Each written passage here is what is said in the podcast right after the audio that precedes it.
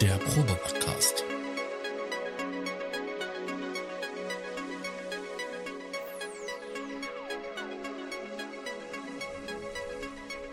Ein Podcast beim gemütlichen Talk im Proberaum.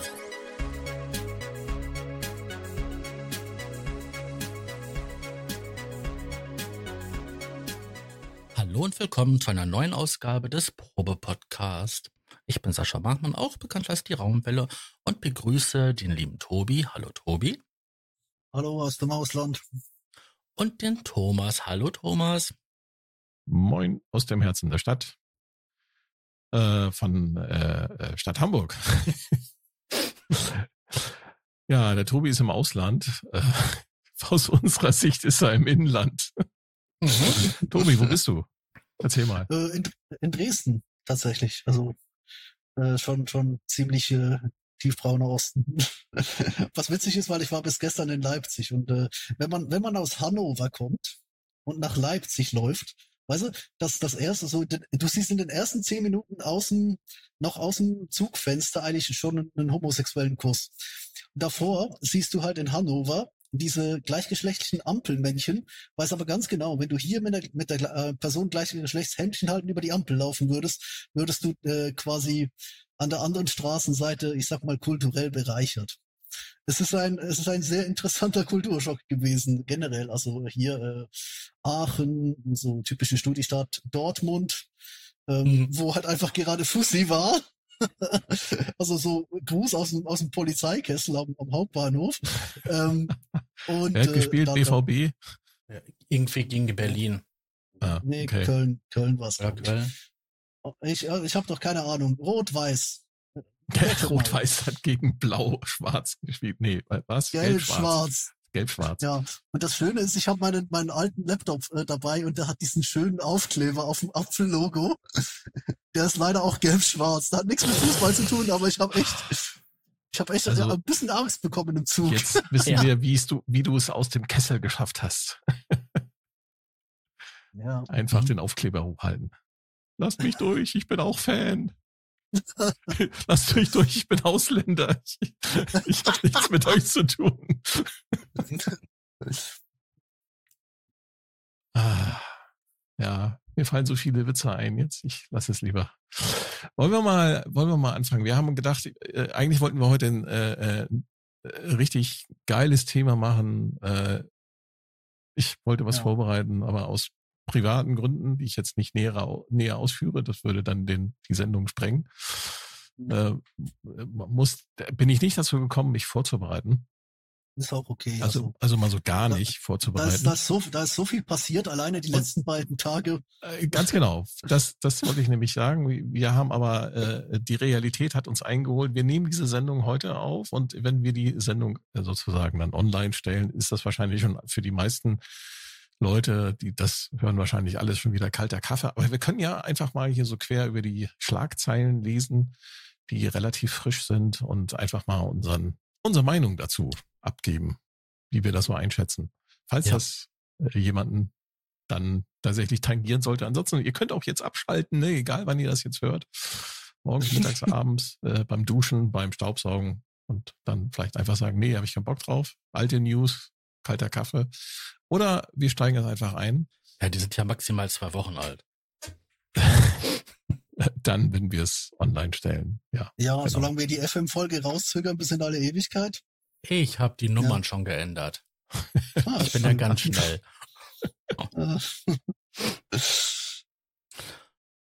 Ja, wo wollen wir, worüber, mit was wollen wir anfangen? Das war ja doch einiges los. Wollen wir, wollen das, wir, da, wollen wir das, wollen wir das Dumpsterfire äh, gleich zu Anfang machen?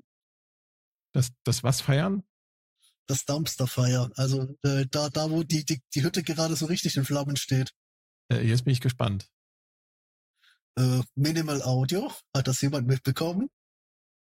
Nein, ich habe auf der Bude, ne? Also der Coverwhite-Thread ist, glaube ich, also da war heute Morgen noch zehn Seiten lang, jetzt sind es, glaube ich, 30. Wow. Ähm, naja, was haben sie gemacht? Sie haben A, Pigments geklont und B, haben sie versucht, das Ganze als Subscription Model anzubieten. Und das fliegen, wir fliegen jetzt gerade wirklich überall die Scheiße um die Ohren. Mehr ist da eigentlich nicht passiert. Wir können die Waves-Folge von, vom April einspielen. Ähm, du packst den Link einfach in den, in den Slack. Ja. Aber schön, schön waren die ganzen Influencer, die gesagt haben, ach, jetzt, wo ihr, wo, wo, ihr es uns geschickt habt, ist es plötzlich Subscription. Und die, und die, die versuchen da gerade so ein bisschen sich, sich rauszuretten und sagen, ja, nee, nee, das war, das war immer Subscription, das ist mit unserem neuen, unserem neuen Netzwerk da, das ist äh, das, das Herzstück, etc. alles. Also bitte. Und so weiter und so fort. Also. Ja, es ist großartig. Äh, interessant ist ja auch, wie das, wie das Ding, wie sie das Ding genannt haben. Äh, Current. Mhm. Ja, also es ist also so eine Multi-Engine, Multi-Engine, äh, Multi-Engine Syn-Plugin. Sagt hier die News. Ähm, ja, ich glaube, die Punchline ne? war halt, die Punchline war halt, dass sie quasi äh, in diesem äh, dieser ganzen Nummer, äh, also mal abgesehen davon, die die Lizenz ist äh, not for resale und Ach, hat äh, nicht mal eine Demo. Ähm, also, ähm, na gut, ist auch eine Subscription. Also ist, äh, ja, und sie, sie, sie wichsen sich gerade darauf ein, äh, dass es ja so viele Leute wie noch nie gedownloadet hätten. Das ist A, kein Wunder, wenn du bei den anderen Plugins auch keine Demo hast, die übrigens alle ziemlich gut sind. Also darum geht's gar nicht. Ähm, aber ja, ähm, wo war ich? Äh, ich bin, ich bin gerade auf der Webseite. Der Witz ist offenbar, dass sie quasi ihren, ihren Sound, ihre Sounds Cloud Connection Content Browser to Stream quasi eingebunden haben und der halt ständig mit, mit weiteren Sachen befüllt wird. Also es ist im Grunde genommen, du hast einen Bastel-Synthesizer mit Patches as a Service. Ähm, ja, und das Internet ist gerade not so not so really amused. Ähm, also die wollen, um das um das jetzt nochmal auszuführen, äh, Minimal Audio, also die haben halt diesen neuen Software Synthesizer vorgestellt, der quasi so äh, ich will nicht sagen identisch, aber er, er hat halt hier so die Standard, äh, ja, was heißt Standard? Er hat halt äh, verschiedene Synthesemodelle, Granularsynthese, Sampling, Virtual Analog, Wavetables und so weiter. Äh, was man halt auch in den äh, bei den Mitbewerbern findet, hier bei UVI Falcon oder im, im äh, Pigments 2 oder äh, was gibt's noch? Gab es noch einen mehr? Spect äh, Omnisphere. Omnisphere. Ja, Omnisphere hat auch so einiges. Hm? Richtig. So und das das Ding ja, verkaufen sie halt nicht. Ne? Die anderen ähm, nehmen halt einen Betrag und dann kann man das Ding halt benutzen bis in alle Ewigkeit. Äh, Minimal Audio hat halt ein Subscription-Modell jetzt damit ähm, quasi oder veröffentlicht, haben das unter einer, unter einer Subscription-Modell veröffentlicht, wo man das für 15 Dollar pro Monat oder 120 Dollar im Jahr, das wären dann Im 10 Jahr. Dollar pro Monat, ähm, sozusagen endlos mieten kann. Also solange wie man es benutzt, kann man halt auch bezahlen. Eigentlich ist die Idee ja gar nicht so schlecht. Eigentlich. Ja, weil, überleg mal, du lädst dir so ein Plugin runter, wie lange benutzt es dann? Bis in alle Ewigkeit? Nee, du brauchst das vielleicht mal so für drei, vier, fünf Projekte und dann mhm. packst das Ding beiseite. Muss halt nur rechtzeitig daran denken, musst nur rechtzeitig ja. daran denken zu kündigen, ne? Mhm. mhm. Zumal die, zumal die das eigentlich ziemlich clever ge gelöst haben, sondern wenn du, wenn du das Abo abbestellst, lockst du nur das, da, ähm, die, die Oberfläche. Die Engine bleibt weiter am Laufen. Das heißt, also deine alten Projekte laufen auch mit einer nicht subscribed Lizenz. Also du kannst die ähm, neu rendern und so weiter, aber kannst halt nicht mehr viel genau, mitmachen. Genau, okay. daran, daran haben sie gedacht, was mhm. ich eigentlich eine, was ich eigentlich auch eine, eine, eine gute Idee finde. Das Problem war aber, und deswegen ist gerade wirklich alles in, in Flammen, das Problem war, die haben das den Influencern nicht gesagt. Die haben den Influencern eine, eine NFA geschickt, haben gesagt, ja gut, demot mal für uns. Dann ist die NDA gefallen, alle Videos sind raus und innerhalb von einer halben Stunde äh, merkst du das halbe Internet scheiße. Das ist eine Sub. Oder inklusive den Influencern, mhm. Ja, das war aber ouch. nirgendwo in den Videos. Das, das tut natürlich weh, ne? Das ist ein, oder, und wenn dann, wenn dann so, ein, wenn da, ja, wenn dann so ein Ben Jordan kommt und aber, so einen äh, Tweet raushaut mit lauter Clap-Emojis. Meinst du nicht, dass ähm, das Absicht war? Ja, natürlich war das Absicht. Ja, positive und negative Presse ist Presse. Ja, ähm, das, fun das funktioniert nur leider nicht gerade. Das Interessante an der Sache ist, dass dieses Konzept 2000 und 14. Ähm, da ist jemand auf mich zugekommen und der hat mich gefragt, ob ich da Sounds für seinen Synthesizer mit basteln will und auch so ähm, Ideen mit reinfließen. Der hatte damals schon die Idee für sowas gehabt. Vor allen Dingen auch das mit mhm. den Sounds aus dem Internet nachladen und so weiter und so fort. Interessant. Vielleicht, Hm, vielleicht hängt er ja auch damit drin. hm, Spannend, ja. Ja. Ah, schauen wir mal, wie sich die ganze Geschichte entwickelt. Ähm, kann ja alles, äh, ich meine, wie gesagt, Waves haben wir auch nicht innerhalb der ersten paar Tage gemacht und äh, da war bis zum Release unserer Folge dann auch wieder äh, zum Glück nicht alles anders, weil wir halt sehr, sehr nahe Zeit, also wir waren sehr nah am Folgenrelease, aber halt schon ein paar Tage nach der ganzen Sause. Jetzt gucken wir mal. Im Moment sieht's aus wie ein Double Down, aber äh, mal schauen, wie sich das weiterentwickelt. Bis dahin verbleibe ich mit diesem wunderschönen Forenpost hier, den ich heute gerade ins Leck geschmissen habe. Ja. Ich frage mich, ich frage mich, ob, ob sich das, ähm, ob sich das äh, so, also wirtschaftlich wirklich lohnt, so ein Subscri Subscription-Modell zu machen. Ne, wenn man sich so Ja. andere äh, bei anderen Softwarefirmen umschaut, die Audio-Software herstellen, da ist, das, Ähm, ist das nicht so, also ist nicht so verbreitet, sag ich mal. Ne? Jetzt abgesehen jetzt von Roland, aber die, das ist auch eine andere Hausnummer. du kannst bei R, ähm, bei R, REFX, REFX, Ja, kannst du ähm, den, wie heißt denn der Synthesizer nochmal bei dem? Den Nexus oder den, den Nachfolger vom Nexus? Ah, ich, komm, ich, ich und Nexus Namen. 4. Auf jeden Fall ein Ne. von, von den beiden Ja, ähm, Vanguard ist ja kein Vanguard. Nachfolger. kannst du auch Miet kaufen. Das kannst du ja an vielen Mhm. Orten. Und ähm, also jetzt nicht nur über, über einen Anbieter, sondern direkt beim Hersteller. Und die Idee ist ja Hm. gar nicht so schlecht. Also du bezahlst dann halt jeden Monat halt einen gewissen kleinen Betrag und dann irgendwann mal gehört das Ding dann komplett dir. Ja, also deswegen haben ja auch alle Serum, weil du den tatsächlich für neun im Monat eigentlich Miet kaufen kannst.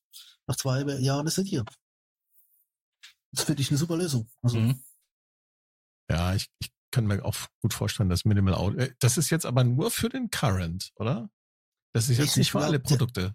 Nein, der Rest ist, glaube ich, nach wie vor ähm, kaufbar. Ja, dann probieren Sie es jetzt halt mal aus, um zu sehen. Sie testen sozusagen New Ground, Mhm. testen das halt mal aus, einfach mal schauen, so Mhm. wie, wie nehmen die Leute das auf, wie nehmen die das an. Nicht sonderlich gut, wie es gerade aussieht. Kannst du dich noch, nee, wahrscheinlich kannst du dich da nicht mehr dran erinnern, aber, aber Sascha kann sich bestimmt noch dran erinnern, wie Valve damals äh, ähm, mit Steam auf den Markt gekommen ist. Kannst du dich noch erinnern? Ja. Und äh, das, Das ja, gab ja einen Shitstorm. Ja, die. Leute haben sich aufgeregt darüber, dass man da die Software online registrieren muss. Und teilweise gab es die Spiele auch nicht so, sondern da hast du sie dann auch sozusagen halt nur gemietet oder so. Mhm.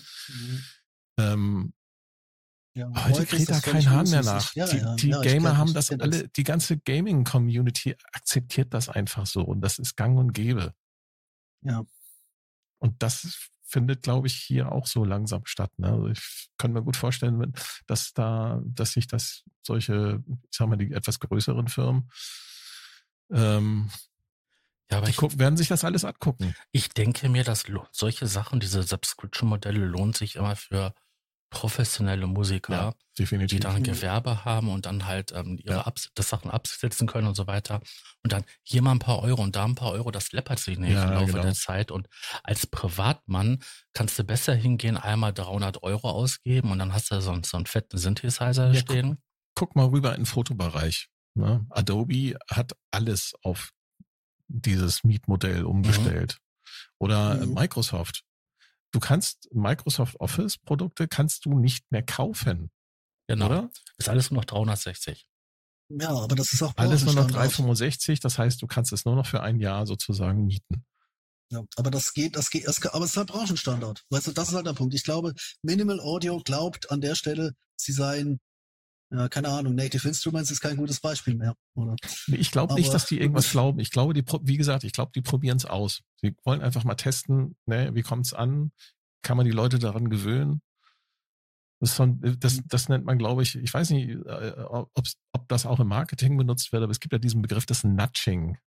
Ne, so anstupsen. Mhm. Das ist so ein bisschen das, so, hey, wir, Ja. wir pushen mal, wir, wir, wir stupsen unsere Käufer, äh, unsere Kunden einfach mal so in Richtung Mietmodell. Mal sehen, wie es, ob das gelingt. Das machen sie halt Ja. mit so einem Produkt. Ja, ja, 20 Seiten Cover, ja. an einem Tag. Das scheint zu funktionieren. Ah, lass die Leute sich dran gewöhnen und mal schauen, wie es in einer Woche aussieht. Ähm, Akai. APC Stimmt. 64, Ableton Live Controller mit Sequencer. Mhm, sexy. Sieht sexy aus. Sieht so ein bisschen aus, als hätte äh, äh, eine Ableton Push äh, Spaß gehabt mit, mit Novation Launchpad. Ja, es ist ein Launchpad mit ein paar angeflanschten Touchslidern. Ja. Nennen wir es beim Namen. Acht Stück insgesamt, ne? Mit acht Touch-Strips, Ja. äh, mit Touchfeldern, mit, mit einem Mini-OLED, äh, ja, und dann halt mit diesen berühmten äh, RGB-Pads, ne? Ja, aber das, diese Mini-OLED-Sache ist ja mittlerweile eine Seuche ähm, ähm, in der ganzen Branche. Ich find's gut. Also, Was ich nicht verstanden habe, warum der Step-Sequencer, der da eingebaut ist, ich glaube mit acht Spuren oder sieben Spuren. ja, das ist, äh, die wollen einfach, weißt du, die wollen den, das, das Launchpad Pro kann das ja auch. Das ist ja der, der absolute, ähm, also Push, Push ist jetzt eine andere Liga mit dem Standalone, aber vorher war das quasi der, der, ähm, eigentlich der Witz, dass du mit dem Launchpad Pro eigentlich den Launchpad Workflow aus der Büchse rein in die, in die Modular- und, und Analogwelt, also auf die, den Doorless Tapeziertisch. Und ich glaube, da will, will AK jetzt auch hin. Und ich glaube auch der, der Squid Pyramid, also der, nee, nicht Pyramid, äh, Squid, wie heißt er? Ähm, Pioneer? War das Pioneer? Mit äh, die, die, diejenigen, die auch den, den, den Teuras gemacht haben. Die haben ja mit dem Squid Ja, auch einen Pioneer. Sequencer. Ich glaube, da, Ja, da wollen, will AK jetzt so ein bisschen hin. Ich, ich finde es mutig, weil es ist, ein, es ist im Grunde genommen die alte Push-Bedienung aus dem Einser, der damals mit AK zusammen entwickelt wurde, ähm, adaptiert rüber Mhm. auf ähm, den, den, also ganz ehrlich, als ich Es das sieht auch so habe, aus. Also er sieht Ja. wirklich aus wie Push 1, muss ich auch sagen. Mhm. Also es, ja, fehlt eigentlich nur noch die beiden oberen Reihen an, an Small, also diese ganz flachen, schmalen Taster. Nee, was ich, was ich sagen wollte ist, ähm, der, also ich habe es gesehen und habe gedacht, das wäre was neben die APC. Ich habe ja momentan das Launchpad Pro MK3 und es reizt mich, es, es, es reizt mich von der Idee her. Auch so ein bisschen, um mal zu schauen, brauchst was du die. Features? Bra- Brauchst du acht Touchstrips? Also ganz ehrlich, gerade für so Device-Scheiß, mit dem, den Scatter drauf, Stutters, Delays und so, Ja, natürlich, ich, ich, ich, Ja, okay. ich das reiße das. Ding aus den Händen. Ich bin gerade am überlegen, ob ich mir einen MIDI-Fighter Twister dazu hole für die, weil mir acht, acht Knöpfe für so, für so, ähm, weißt du, so end endless ähm, Device-Control-Geschichten, äh, für, für Instrument-Tracks muss halt immer umschalten, das geht schon, aber äh, ich, Ja, ich überlege da mir gerade Der andere hat Dinge keine. Drehregler, das, äh, also keine, keine, keine Encoder. Ne? Ja, Da brauchst du ist ja nicht, ein hast du auf der APC. Ja, den kannst du dir daneben stellen. Was ich interessant finde, ist, Also dass halt ähm, alles als Klinker rausgeführt ist, also die, selbst die MIDI-Ein- und Ausgänge. Ja, ja, das ist die Ah, alte Das aber- CV-Out, acht CV-Ausgänge. aber die CV-Ausgänge, ja, na, damit du Modularkram und so weiter steuern kannst, das ja, ist und natürlich das setzt, schon sexy. das setzt die natürlich, das ist natürlich hier so, eine, wie sagt man, der Unique Selling Point, die Ja, USP klar. gegenüber dem Push und auch dem Launchpad. Mhm. Ja, eben. Also das, also acht Spuren, wenn das, wenn das gut integriert ist, frisst das das Launchpad Pro mit, ähm, Hm. mit links. Zumal die nämlich ihre, ihre Pattern Chaining Technik direkt aus dem Push mitgenommen haben, was, was Novation nicht konnte. Das Aber die haben nicht, nur- äh, Sie haben nur Zensiert haben oder- 32 Steps pro Track bei acht Tracks. ja, aber du kannst direkt, du kannst direkt auf der Matrix weiter unten chainen. Das ist der Punkt. Und das geht halt. Und das, das können andere nicht. Und das war halt so der Punkt. Weil bei Novation kannst du natürlich die Patterns auch zusammen chainen, aber du musst raus. Du musst quasi in ein, in ein anderes äh, Pad. Und du kannst es halt bei, bei Novation kannst es direkt in der Matrix machen. Übrigens, ähm, ist, Äh, bei bei das Archive kommt ja, meine ich. ja, ja, äh, das Arkai kommt ja von, äh, ist also ne, beheimatet bei Tada In Music. Und wer, Ja. was hat In Music vor kurzem gekauft? Genau, Moog. Mhm. Also mal abwarten, Stimmt, was da noch so was. kommt. Von, Also was ich noch sagen wollte, was da noch so ähm, kommt. Ja, klar, man, man kann, man kann da Bums jetzt den Bums jetzt direkt vor ein paar Modder, Modder 32 und, und Subharmonicas stellen. Ja, okay. Und die quasi eigentlich direkt steuern. Das, stimmt. Jetzt, wo du sagst. Also die haben, die schreiben ja hier unten beim Step-Sequencer und Standalone-Modus, dass das Ding halt acht Tracks hat mit einer ähm, Länge bis zu 32 Steps pro, äh, pro Pattern. Ähm, ja. Gut, darüber hat man sich vor Jahren aufgeregt und heutzutage waren ja 64 oder noch mehr eher eigentlich ähm, Standard, aber ist so egal. Hauptsache, du kannst dann auch hingehen und kannst mal ähm, neben MIDI-Sachen aber auch halt dein mhm. analoges ähm, Gear antreiben. Ja, du kannst halt, erstens mal kannst du äh, 16 mal 32 zusammenchainen auf der, auf der einen Page. Das geht. Und auf der anderen Seite, wie gesagt, das Set, das setzt sich jetzt insofern halt ab. Ich meine, das, das ist ja beim MPD 2, 232 war das ja genau schon so. Die haben da einen Drum-Sequencer reingebaut, der richtig gut integriert war. Ähm, ich glaube, in die Richtung geht es jetzt äh, auch hier. Weißt du, wenn das jetzt ein Ableton-Controller gewesen wäre, hätte ich gesagt, gerade zu dem Preis ist das ein Witz. Aber das ist tatsächlich ein sehr universelles Ding. Wenn die Software gut ist, dann ähm, ja bitte. Das Einzige, was ich ein bisschen Angst davor habe, ist, dass sie damit jetzt die, die APC 40 beerben wollen. Scheint mir aber eigentlich im Gegensatz zu vielen nee. Angstkommentaren auf, auf YouTube, scheint mir das nicht der Fall. Nee, ich, ich glaube, glaub da wird sogar, da wird sogar noch ein größeres Modell kommen, das dann vielleicht die Pads übernimmt ähm, und so ein bisschen die, die, äh, die Oberfläche modernisiert. Aber das ist ein, ist ein anderer Gedanke. Weißt du, es heißt ja auch nicht APC 40 MK3, sondern es heißt APC 64. Mhm. Ja. Ähm, bei Gear News schreiben sie dann bei den Pros natürlich, ja, da, toll, toll, toll, hier die äh, MIDI-Ausgänge, die ähm, CV-Ausgänge, Standalone-Betrieb und so weiter. Aber bei den Contral steht, die Einbindung des Step-Sequencers in Ableton Live ist nicht besonders gut gelungen. Und dann regen sie sich noch auf, dass die Beschriftungen bei ungünstigen Lichtverhältnissen sehr schlecht zu lesen sind und dass die Positionierung der äh, Play, Recording und Stop-Buttons nicht ganz gut ist. Also hm. schwierig finde ich halt, dass der äh, Step-Sequencer halt in, in Ableton nicht gut einzubinden ist. Also ich weiß nicht, ich finde das nicht so dramatisch. Ja, da muss das man muss halt man, gucken. muss das Ding einfach mal ausprobieren. Genau, da muss man gucken, wie es ist. Also ich kann mir das gut vorstellen, dass man das auch für, ähm, also zum Steuern von Software Synthesizern auf jeden Fall auch wahrscheinlich. Ne, mit Touch-Strips, Touch-Strips. Aber ihr hattet ja schon gesagt, ne, so für DJs, für DJing, ja, Macht Sinn. Ne? Ja, auch so für, für Live-Performance, ne? wenn er so im Club ist und du willst ein paar Sachen ja. abfeuern und so. Ja, genau. Ähm, ja. Das Ding hat auch ähm, einige Modis ähm, halt, um Tasten reinzuhämmern und ähm, Töne, ähm, Akkorde. Also ich bin mit den Dingern noch nie so wirklich warm geworden, weil ich hatte da relativ wenig Berührung. Aber wenn ich mir anschaue, was Tobi da so macht ähm, in seinen ähm, ähm, Live-Sessions, das ist schon beeindruckend, was er da alles machen kannst. Du hast ja auch diese chromatische ähm, Klavitur da drauf, also Tastatur. Und ähm, da kannst du schöne Sachen mitmachen. Ich, ich kann es auch so sagen, äh, dass äh, das Regal, wo ja in den meisten Champs das Launchpad Pro drauf liegt, ähm, ich habe es gestern schon, äh, glaube ich, mal äh, Slack intern angeteasert. Äh, ich habe, ich hab, als ich, ähm, also das Regal ist ja schon länger immer so eine Frage. Ich bin ja so ein bisschen gespannt drauf auf diesen französischen Boutique Touch Controller, den, den Embot Me Era. Ähm, den werde ich mir wahrscheinlich bei, bei genügend Geld und Wahnsinn, mir den leisten zu wollen, auch mal irgendwann zulegen. Ähm, einfach auch, weil der halt auch ein, ein Drumpad sein kann. Und halt einfach so eine komplette Oberfläche aus LEDs und, und äh, quasi ein Matrix-Display ist. Ähm, aber ich sehe auf diesem, ich sehe auf diesem Kallax zumindest auch testweise dieses neue Teil von Archive. Also ich bin, ich bin da echt gespannt drauf, was das Ding könnte.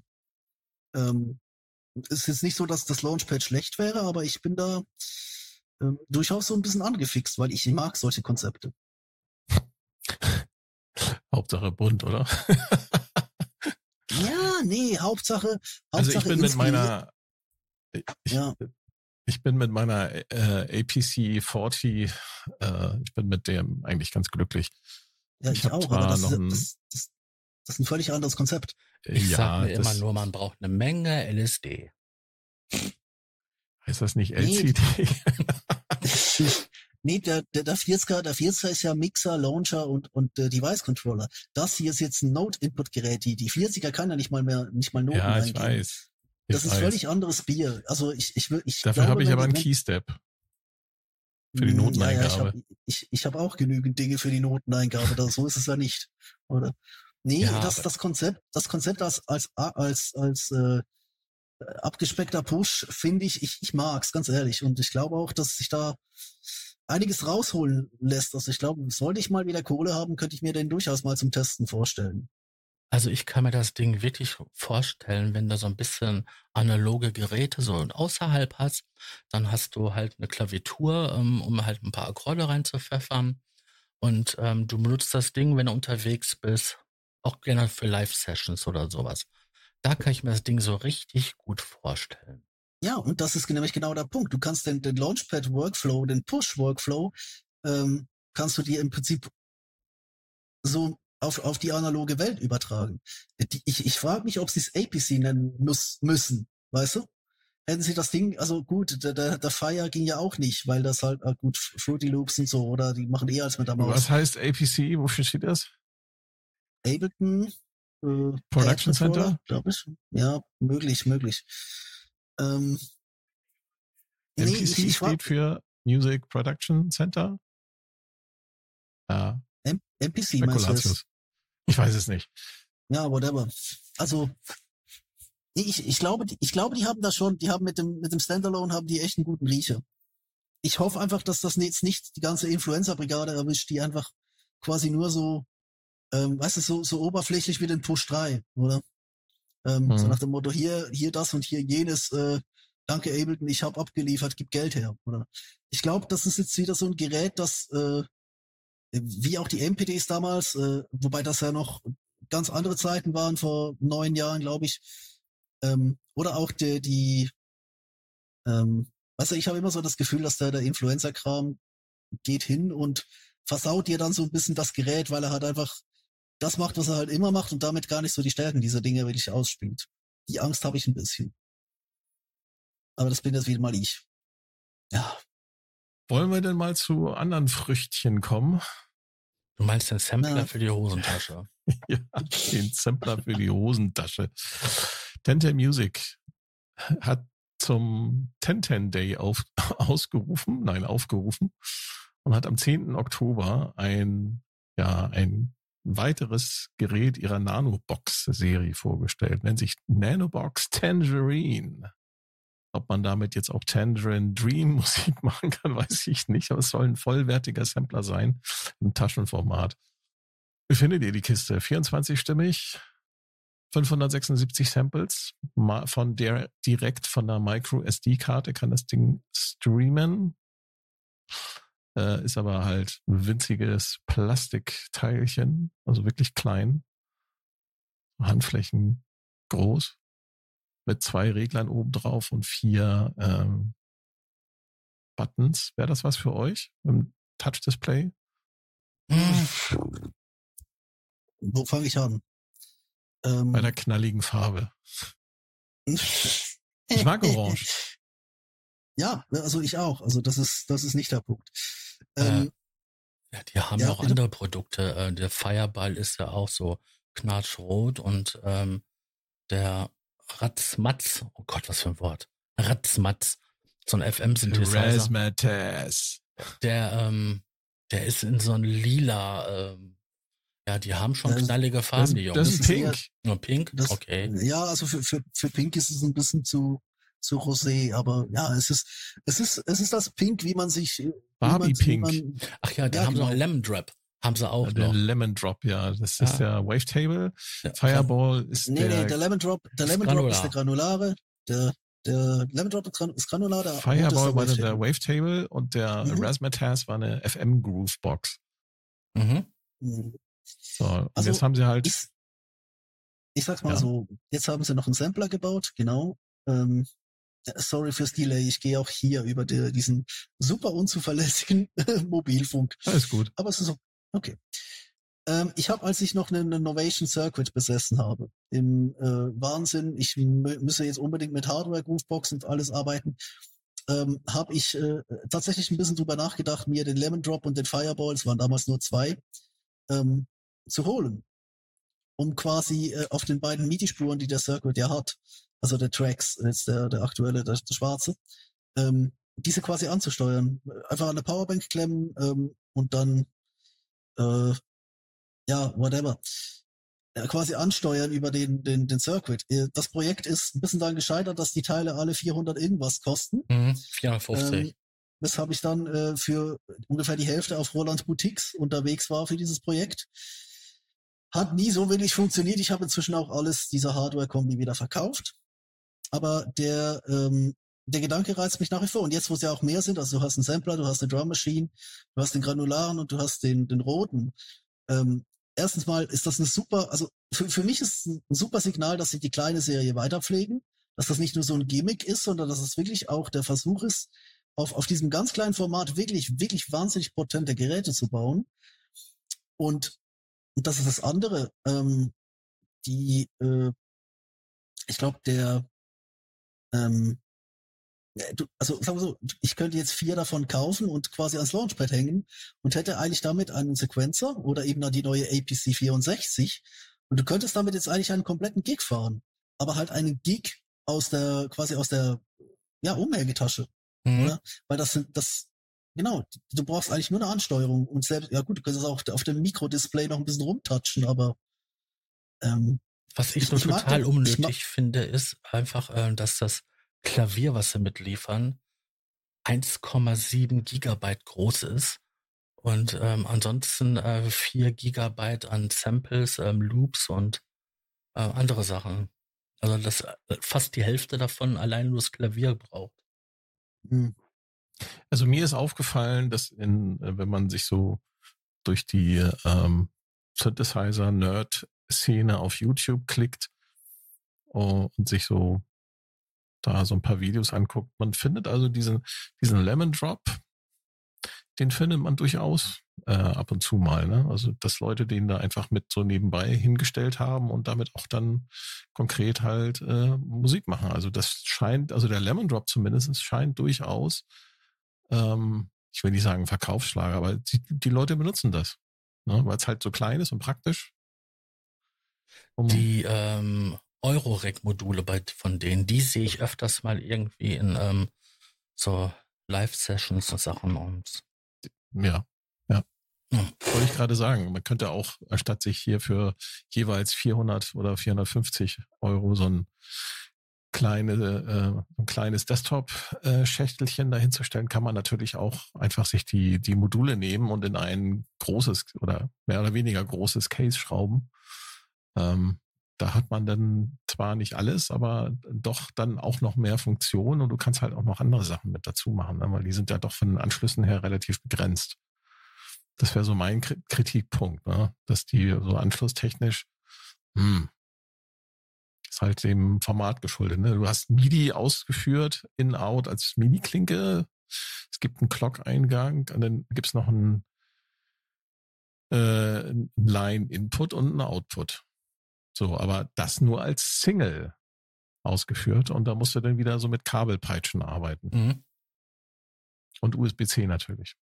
Aber es ist eine witzige Idee und ähm, wenn man sich die anderen Produkte bei denen mal anschaut, die so ein Portfolio haben, dann ist das eine schöne Auskopplung von den, von den normalen Produkten, die sie haben. Mhm. Ja, auf jeden Fall. Der Bitbox und Co., ja, mhm. definitiv. Ja, also äh, ich habe auch schon gelesen, ja, warum jetzt der Kleine, wenn es auch, auch die Blackbox gibt.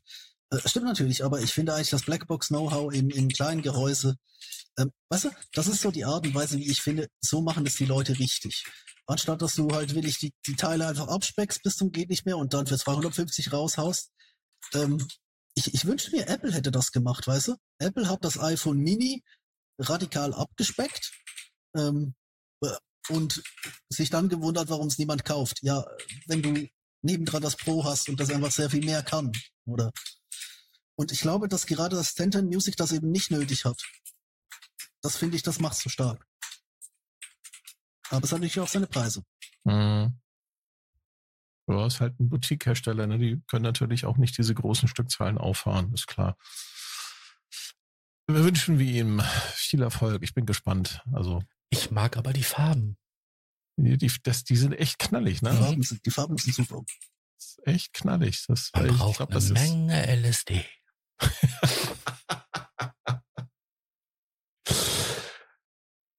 Apropos Substanzen. Iridium. Ach, den Iridiumkern, ja. Hm? Genau. Wir hatten den, die, die, den lieben Kollegen von Waldorf, den äh, Chefentwickler, den Genau. Rolf hatten wir bei uns zu Gast im Interview. Hatten wir ihn ja auch äh, ausführlich über die Entstehungsgeschichte von Waldorf und wir haben auch ein bisschen über den Iridium geplaudert. Und ja, Waldorf hat sich, äh, ja, die haben halt den Iridium äh, jetzt äh, verkleinert, aber sie haben nicht an der Synthese gespart, sie haben nur an der Stimmenanzahl gespart. Also statt äh, 24 Stimmen hat das Ding dann halt nur 12 und haben den Iridium in ein kleineres Gehäuse gesteckt, haben das Ganze Iridium Core genannt. Wenn man das Gehäuse sich anschaut, schaut, dann sieht man, da ist auch so ein kleines Herzchen. Deswegen haben die Kollegen von Sequencer.de Quatsch. Nicht Sequencer.de, von Sequencer Talk. Deswegen haben sie auch von Hardcore gesprochen.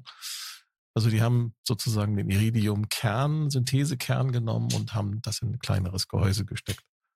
Was fehlt, sind die Bedienelemente, um halt ähm, sämtliche Syntheseparameter, die es so gibt, halt direkt drauf Mhm. zuzugreifen. Aber dann wirst du halt über, über Deep ähm, Menü ähm, surfen auf den, ähm, so deep ist das gar nicht bei dem. ja. Ich habe ja den, ich habe ja den Iridium äh, im Desktop-Format ähm, und du kannst im Grunde genommen alles über die Encoder, die links und rechts vom Display sind. Und jetzt haben sie auch noch halt welche unter das Display direkt gemacht. Und mit dem Display selber und mit den Buttons, die du oben hast. Das ist ja so ein bisschen vom Blowfeld übernommen. Da hast du extra Buttons, diese Matrix-Steuerung. Da kannst du die Oszillatoren direkt anwählen. Kriegst dann sofort auf dem Touch-Display die ganzen Parameter angezeigt Mhm. und hast so relativ schnell Zugriff auf alle Syntheseparameter. Ne? Das ist jetzt nicht so direkt, okay, ich drehe mal eben hier einen Cut-Auf auf oder äh, verändere eine von den Hüllkurven. Mhm. Ist klar, aber es geht, sag ich mal. Ne? Also, was die haben definitiv, und da haben die drüber nachgedacht, die haben neben der USB-Verbindung zum Computer, haben die nämlich auch einen USB-Stecker, da steht Controller drüber. Ja. Du kannst dann nämlich deinen Standard-MIDI-Controller Äh, richtig. dran stöpseln und dann hast du wesentlich mehr Bedienelemente. Ganz Das hat, genau. der, das hat der reguläre Iridium aber schon auch, oder? Ja, klar. Ja, Klar haben Mhm. die das, aber wie aber da gesagt, brauchst du es nicht unbedingt.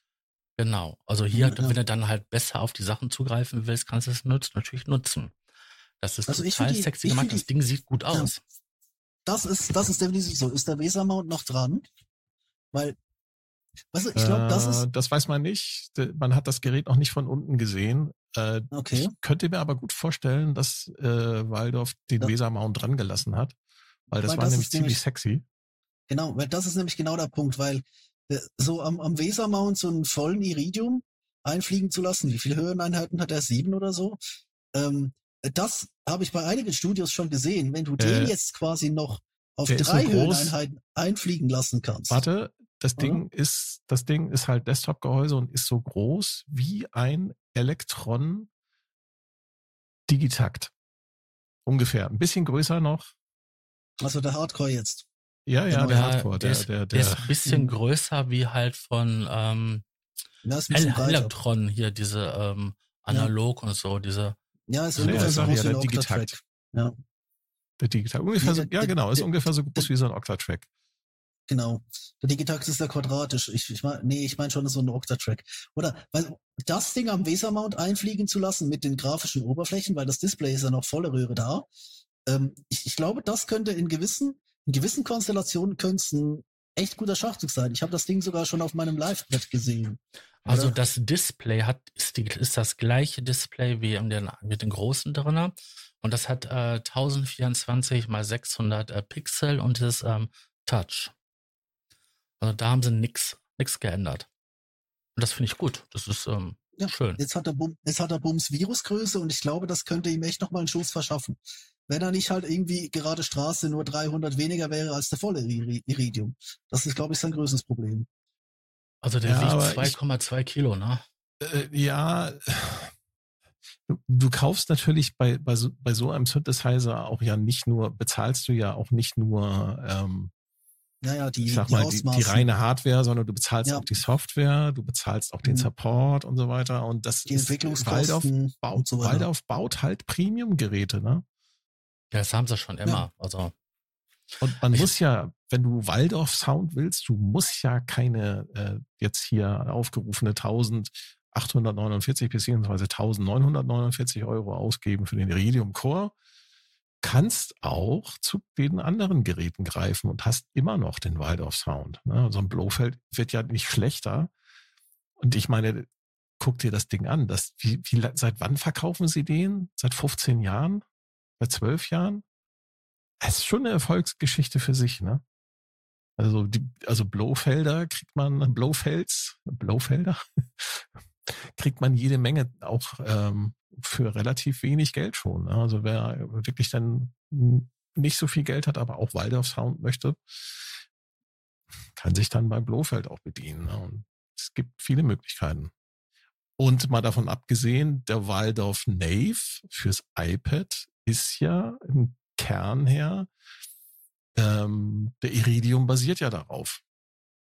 Ne? Ist mhm. zwar, glaube ja. ich, hat, glaube ich, es sind nicht drei Oszillatoren, sondern, glaube ich, nur zwei Oszillatoren. Aber so diese Wavetable-Synthese, die im Iridium drinne steckt, mit drei Oszillatoren, das ist Waldorf-Nave-Technik und Sound. Cool. Also die liefern diese üblichen Sachen mit, ne? Drei Oszillatoren mit unterschiedlichen Modi, Wavetable, äh, ja, visuell analog. Monster. Ja, ähm, ja, aber unterschiedliche Modi Partikel, können heißen, ein Oszillator ist ein ganzer DX7. Ne, Richtig. Partikel, dann Resonator und äh, Kernels, das weiß nicht, was das ist. Dann drei Stereofilter pro Stimme.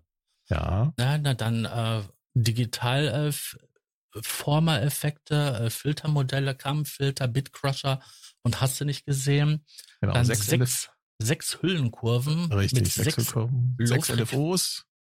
Und eine komplexe ähm, Modulationsmatrix mit 40 Slots ähm, Apache Step Sequencer, gut 32 Steps, aber ähm, ja, Mod also Pitchbane und Aftertouch. Ich finde das Format absolut sexy. Ich habe auch schon überlegt, ob ich meinen, meinen großen gegen den kleineren tauschen sollte, aber andererseits der Direktzugriff hat auch schon was, ne?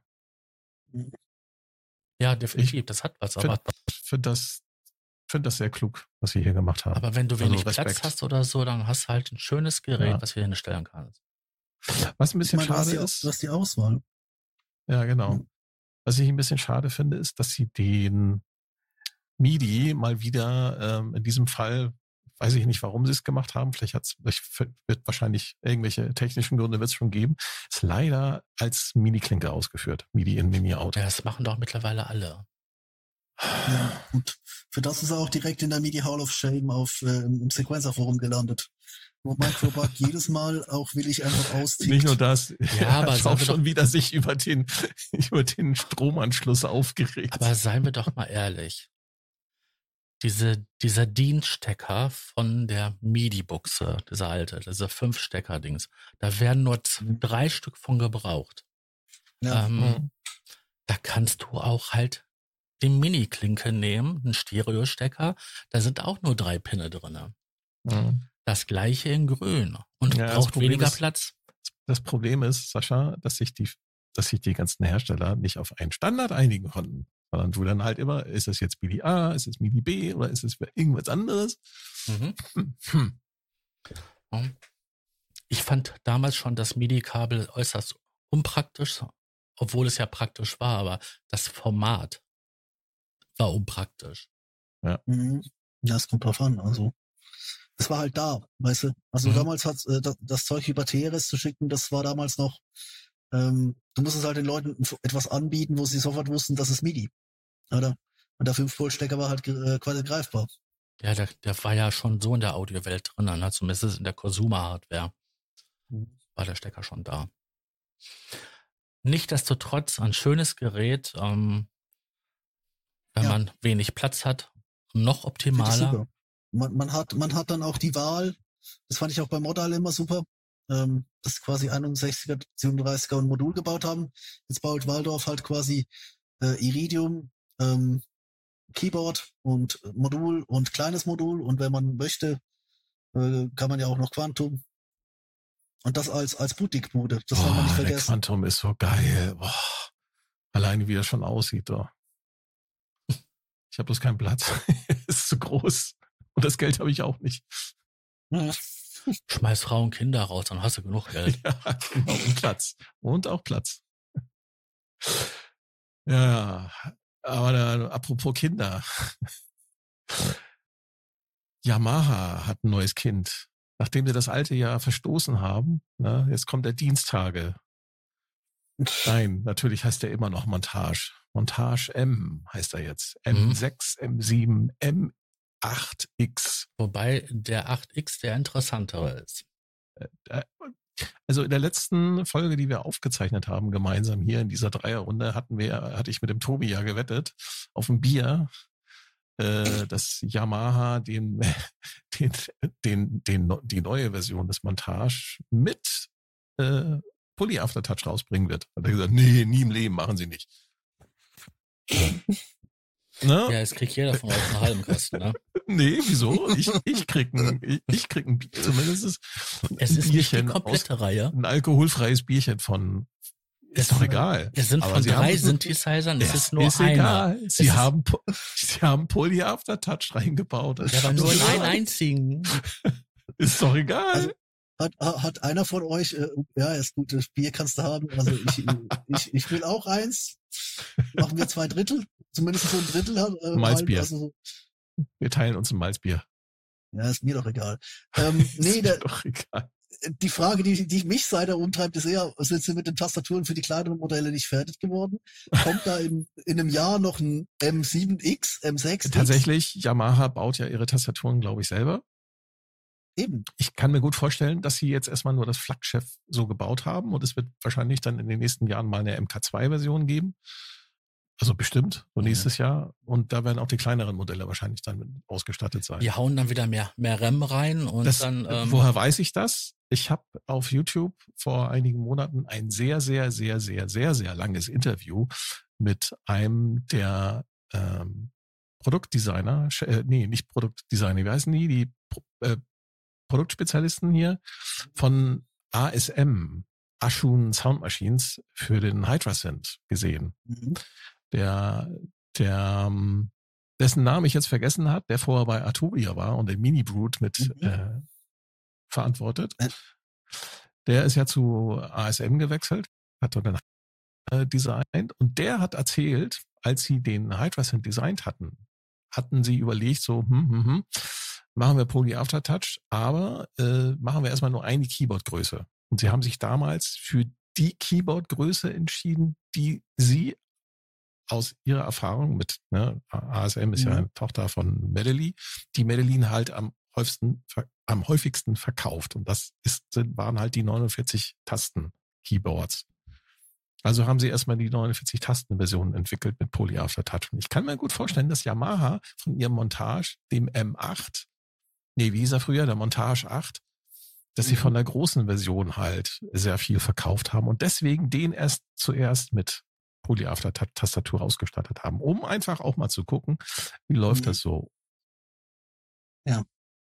Naja, nichtsdestotrotz, neben dem Aftertouch hatte er auch das lang ersehnte Zusatzfeature.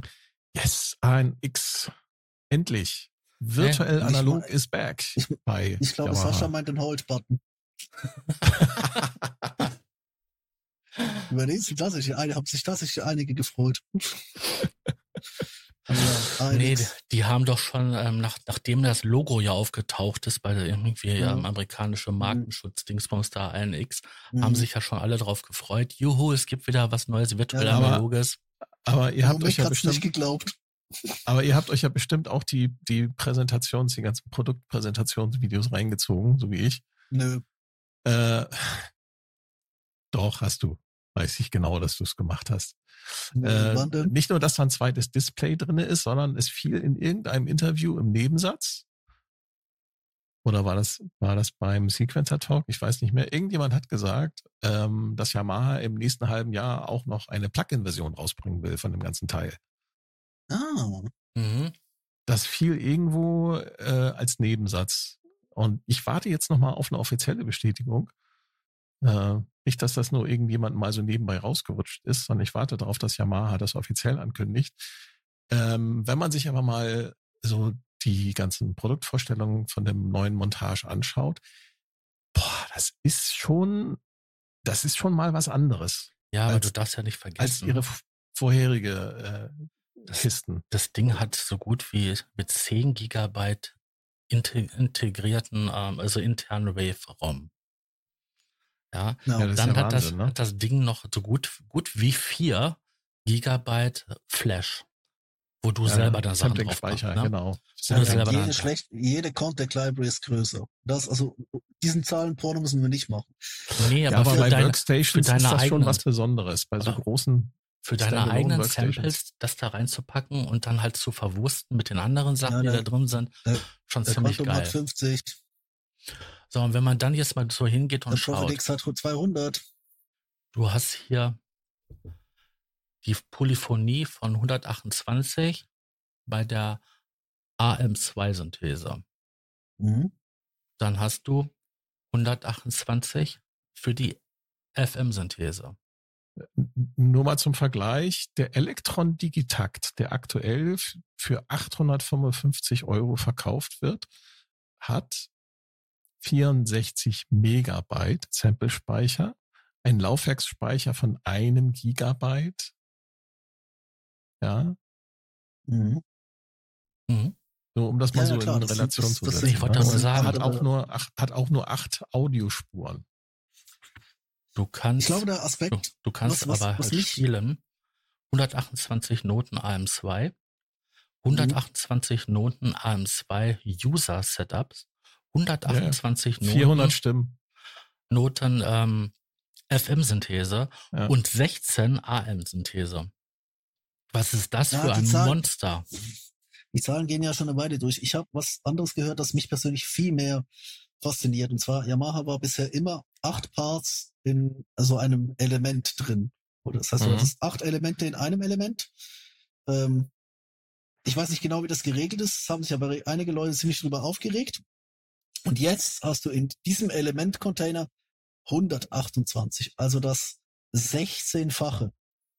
Und kannst quasi ein, also äh, die, die Engine wurde da, also Das ist das, was ich du? meinte. Die haben, die haben intern, haben die so viel geändert. Die haben das komplett umgebaut. Das ist kom eine komplett neue Genau. Richtig. Engine. Alles da dran Mhm. ist neu. Deswegen Genau, glaube das ist- ich, dieses, dieses, ich nenne es jetzt mal ein Gerücht, dass das Gerücht, dass die auch eine Plugin-Version machen werden von dem ganzen Trümmer, das kann ich mir gut durchaus vorstellen. genau. ja, aber und du musst dir jetzt mal vorstellen, das ist, das was ist ja so. das, Bekannt ist ja Sag Maya geworden ist mit ihrer, ähm, bei der AM2-Synthese, dass die Klänge immer aus vier ähm, Sys- ja, Quellen stammen, bestehen. Ja, das hat Tobi ja gerade gesagt. Das wurde dann irgendwann mal aufgebohrt auf acht. Und Ja, jetzt das haben hat sie Tobi ja das gerade gemacht. gesagt, genau. Das, Ja, das, das sagte ist- Tobi ja gerade. Das ist unglaublich. Und vor allen Dingen, ähm, wenn sie das Ding rausbringen als ähm, Plugin, das wird ein Trümmer. ja, das stimmt. ich glaube, das, ich glaube, es gibt einen Grund dafür. Weil bisher alle Motivs bis zum XS waren Racks. Es gab immer eine Rack-Version. Beim XF haben sie gesagt, ja gut, da ist eigentlich nur ein bisschen mehr Soundmaterial drin und halt größere Sample-Flash. Da lassen wir jetzt mal das Rack weg.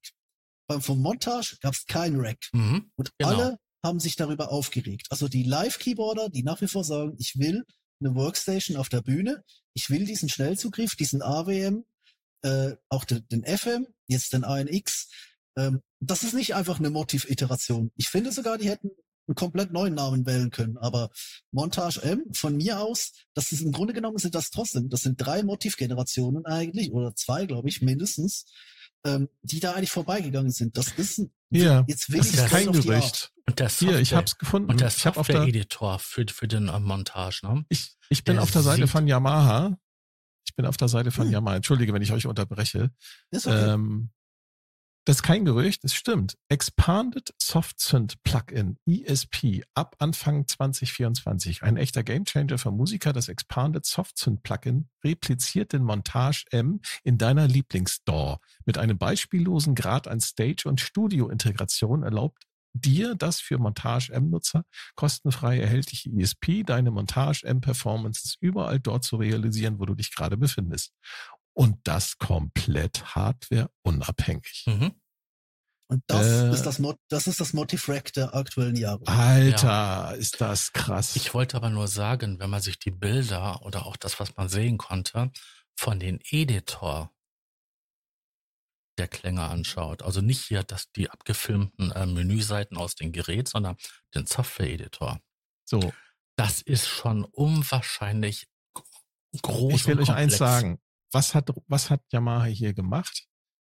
Die haben nicht einfach nur äh, irgendwas gemacht, die haben einfach einen Rechner da reingestopft, auf dem ihr Plugin läuft.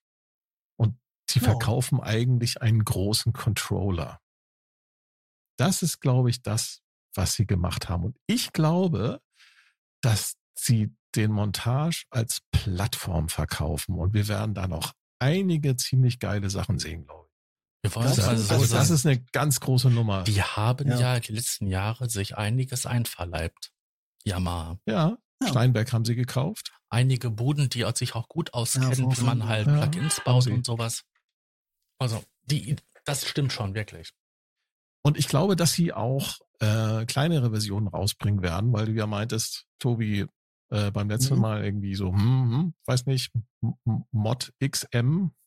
Ja, Konntest du ja. dir nicht Nee, vorstellen? Ich kann mir das schon vorstellen, dass sie das machen Natürlich werden. kann ich mir das vorstellen. Das, der Punkt ist aber, die kommen nicht gleich äh, zur nächsten NAM Nein, raus, wenn sie jetzt nein. das Flaggschiff. Nein, das werden Das sie war nicht mein machen. Punkt. Ja, das Die dauert wieder brauchen- drei, vier Jahre. Das wird sicherlich nochmal so, Zwei, ja, drei weiß nicht, ob das so, glaube ich nicht. Ich glaube nicht, dass Vier das so nicht, lange aber dauert. drei. Irgendwie so. Ja, Ich glaube eher an zwei Jahre. der Punkt. Ja, gut, das kann sein. Ja, Nee, die, das, eine, wenn das eine, als Plattform, wenn das jetzt die Plattformbasis Mhm. ist, von der Ja. aus sie dann alles weitere machen, ne, so wie, das macht Roland ja auch genauso. Die bauen, die stellen Ja. eine große Plattform hin, einen großen Phantom und, Naja, und Zencore, haben quasi die jenes. ganzen Sachen, die Zencore-Geschichte, und haben das quasi ausgekoppelt und haben es in kleinere Geräte gemacht. Yamaha macht exakt dieselbe Strategie. Es sind beides japanische Firmen. Und die sind, fahren damit se- sehr erfolgreich, äh, haben die eine jahrzehntelange Firmengeschichte. Also warum sollten sie das Erfolgsrezept jetzt ändern? Aber das ist geil, was Yamaha hier gemacht hat, wirklich. Ja, Ich ich, ich glaube, das ist jetzt Klingt auch gut, mit, nebenbei. mit dem Plugin, wenn das, wenn das Plugin den Bums hat, den die Hardware hat, und ich weiß, dass die Hardware Bums haben wird, das ist Yamaha, ähm, dann ist das der Gamechanger für die Works, Workstation-Sparte. Weil das ist, ich dann, ist, also, ich meine, Quark hat das vorgemacht, aber mit irgendwelchen Raspberry Pi-Geschichten, oder? Äh, WaveState, ähm, Ja, OP6, Yamaha geht hier einen komplett anderen Weg, ne? Natürlich, aber weißt du, das ist jetzt, das ist das, was ich schon ewig lange wollte. Ich wollte Workstations ähm, als Plattform. Nicht einfach in diesen, diesen dicken Schiffen, sondern wirklich diese Art und Weise ähm, Multisynthese, Performance-Synthese, Bühnen-Performance-Instrumente ähm, in diesem Konzept. Wenn das Montage-Plugin frei verkäuflich ist, sich gut bedienen lässt und preislich Ja. halbwegs reasonable, dann ist das ein Game Change. Aber was, ist was das sie als nächstes machen werden, was sie als nächstes machen werden, ist, dass sie, dass sie den Montage öffnen werden, dass andere Firmen dort auch Plugins für entwickeln können. Effekte, vielleicht noch zusätzliche äh, Synthesemodelle. Obwohl es ist Yamaha, die sind relativ Das, geschlossen. ne? das ist, Muss das man ist auch Japan. Das, mitrechnen. das, das sind Aber das wäre Japaner. natürlich- Also, das, ja, genau. es ist, ist, es wär ist, geil. Ist Yamaha. glaube, ja, Aber das ich wär glaube, cool. ich, ich glaube, ich, Roland und Korg müssen jetzt in Sachen Workstation müssen sehr aufpassen. genau sehr hart dran, weil ich glaube, das war gerade, also Ja. die, die Workstation selbst ist ja schon eine dicke Ansage, vor allem für eine Generation. Gut, die Generation ging jetzt sieben Jahre, aber es ist, es ist trotzdem eine dicke Ansage. Aber der, ähm, jetzt das, das Plugin, ich glaube, Phantom und Kronos, beziehungsweise Nautilus, beziehungsweise Nautilus AT, ähm, die sehen jetzt aber ganz, ganz, ganz kritisch aus. Also mhm. gerade mhm. Korg muss jetzt den Punkt der Workstation wirklich nachziehen. Die können nicht nochmal den Oasis aufgießen. Ähm, das geht jetzt nicht mehr. Ähm, und, und Roland hat wahrscheinlich noch so ein Gnadenjährchen vor sich. Ähm, das Phantom so alt ist er nicht, aber ja, das ist ja, also da, äh, ich traue mich fast nicht zu sagen, aber das Workstation Game ist erneut eröffnet. Ja. Ah, ist auch cool. Ich find's cool. So, und apropos äh, Game eröffnet, es gab da eine Ankündigung, ähm, das, also als, als ich die gesehen habe, weißt du, jetzt haben wir Poly After Touch im großen Montage. Wir haben Poly After Touch in den neuen Native Instruments Keyboards. Mhm. Und jetzt kommt Korg und baut einen MIDI-Controller mit Poly-AT. Mhm. Ich glaube, dass es eine Hydra sind, ähm, mhm. Tastatur, zumindest so im Ansatz. Ja. Einem integrierten Audio-Interface.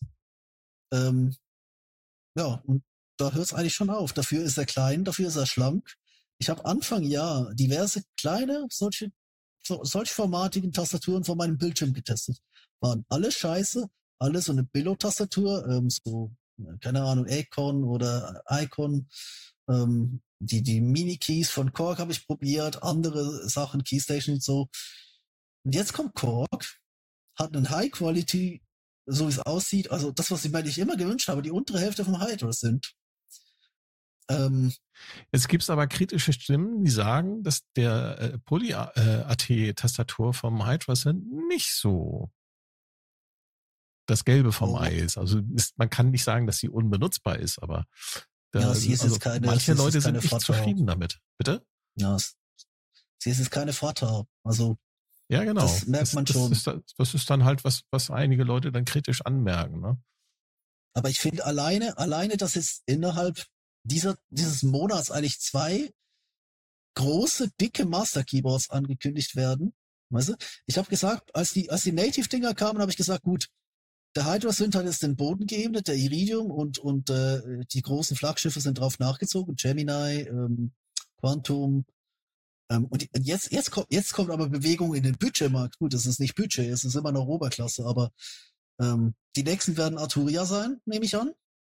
Ähm, weil die haben nämlich auch die, äh, die, die äh, zumindest mit Medellin eine Tastaturbeziehung. Ähm, seit sie Huaxin rausgeschmissen haben vor ein paar Jahren. Glaube ich. Oder was MIDI Plus? Ich bin mir nicht mehr mal sicher. Aber wir sehen gerade das Revival des Poly-ATs in den Master Keyboards. ja, das ist geil. Das ist richtig, richtig es, es ist geil. wahnsinnig geil. Ganz ehrlich, den, den Keystage, ich glaube, ich, ich hole mir den Day One. Nee, da muss man nicht spielen können. Da muss man einfach, ich meine, weißt du, kannst ja auch, ich glaube, PolyAT ist so eine, so eine Eingabemethode, die auch für den, den Zweifinger oder einfach quasi, äh, ja, mal so einen halben Akkord an, an, anlegen. Ich glaube, das bringt auch den Leuten, die jetzt nicht pianistisch groß ähm, auffahren können, was. Würde ich schon sagen. Ja, ist ein Teil von Korg. Keystage. Keystage. Also bisher, bisher ist es ein Leak. Also ich glaube, offiziell ist da noch nichts, aber. Dann, das, das haben die das noch nicht offiziell. Ich suche gerade die News dazu. Auf der NAM-Standsrum, glaube ich, das war der Punkt. Auf der NAM-Standsrum irgendwer hat es nicht weggeräumt und dann haben es die Leute geknipst. Tatsächlich, das wurde, wird in den News wird's als Leak gebracht. Ja, das ist ja noch gar nicht offiziell. Das ist bei einem Händler, ist es aus Versehen auf der Seite angezeigt worden. Ja. Ja. Ach, da kommt mit, der Leak, Mit ja. übrigens, und das finde ich jetzt auch bemerkenswert, äh, mit MIDI 2.0 Kompatibilität. Mhm. Äh, MIDI 2.0 als neuer Standard wird ja schon seit äh, gefühlten 15 Jahren versucht zu etablieren.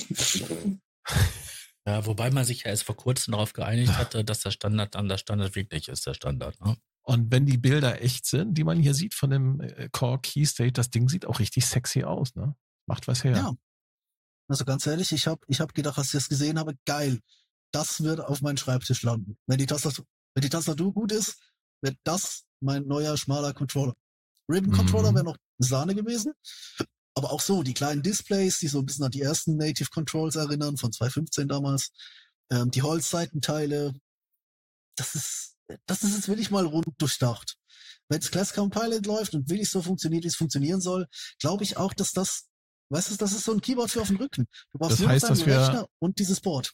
Du, das heißt aber auch, dass wir dann demnächst äh, von Arturia neue äh, Keysteps sehen werden, ne? Und neue, äh, wie heißen die großen? Keylabs. Keylabs. Keylabs, genau.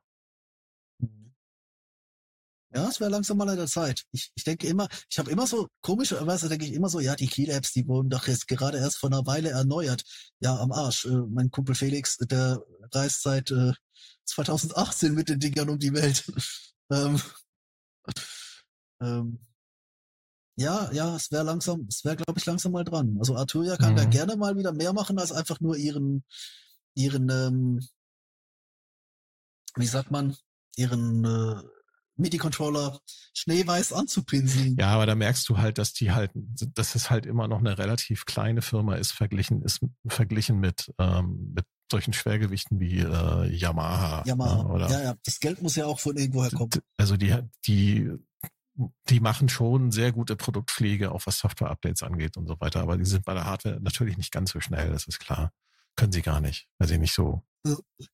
Nicht ganz so potent sind. Und wir hatten natürlich auch so eine gewisse, gewisse Bauteile-Knappheit so in den letzten, Oh äh, ja, also wir ganz Lieferkettenproblematik in den Mhm. letzten paar, ich sag mal, in den letzten so, äh, äh, anderthalb Jahren, weil da so irgendwelche Containerschiffe in irgendwelchen Kanälen quer standen.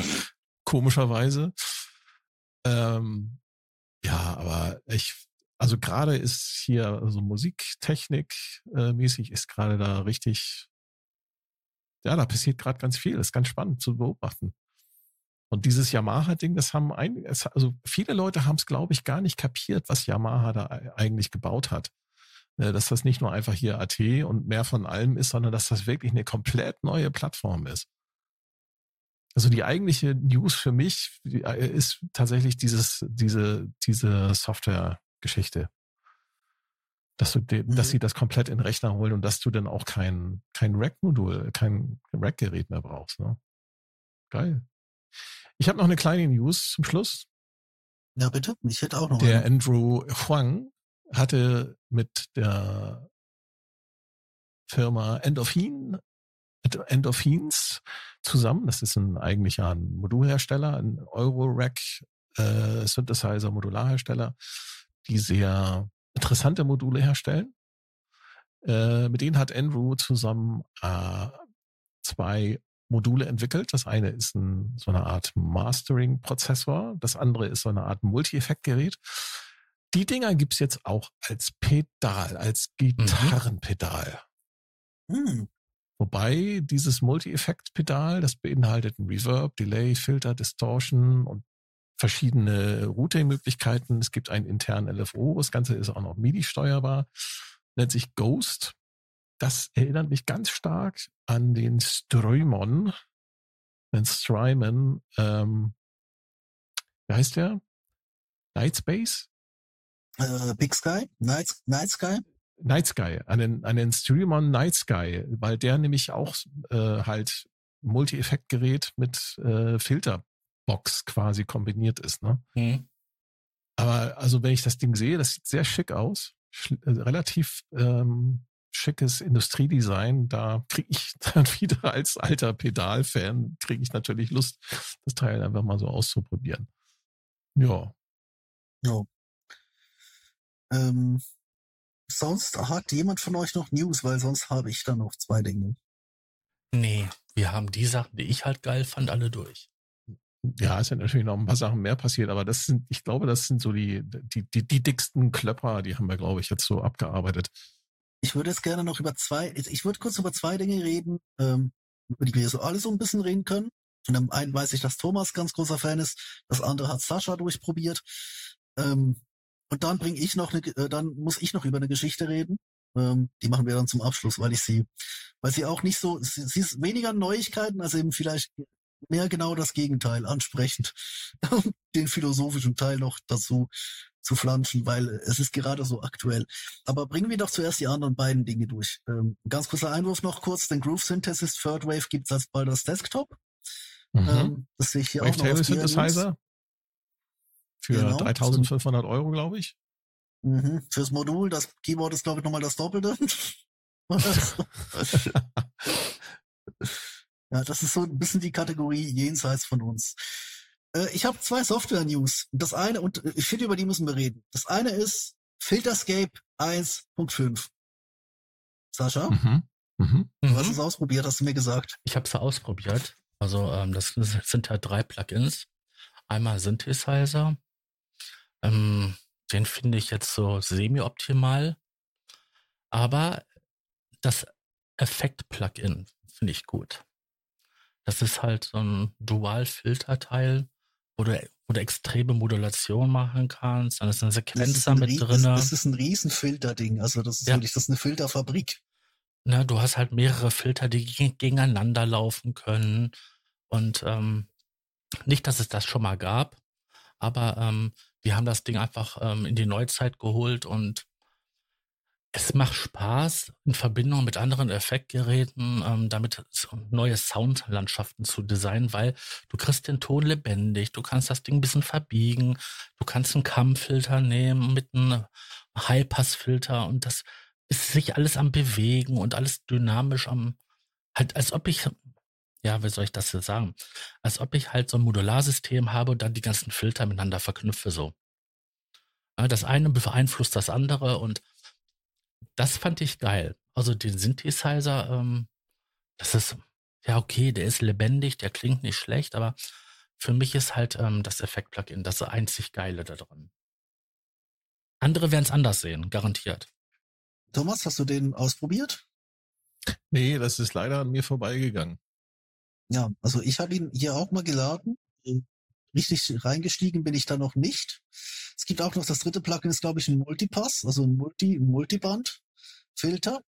Und äh, äh, was mich, weißt du, wir haben am Anfang darüber geredet, dass äh, es Minimal Audio gerade auf, aufs Dach kriegt, weil sie sagen, ja gut, hier ist unser, hier ist unser äh, Flaggschiffprodukt, da entwickeln wir seit seit Jahren schon dran. Das ist jetzt unser Ökosystem. Bitte, bitte subscribe das Ding, hört auf uns zu bashen.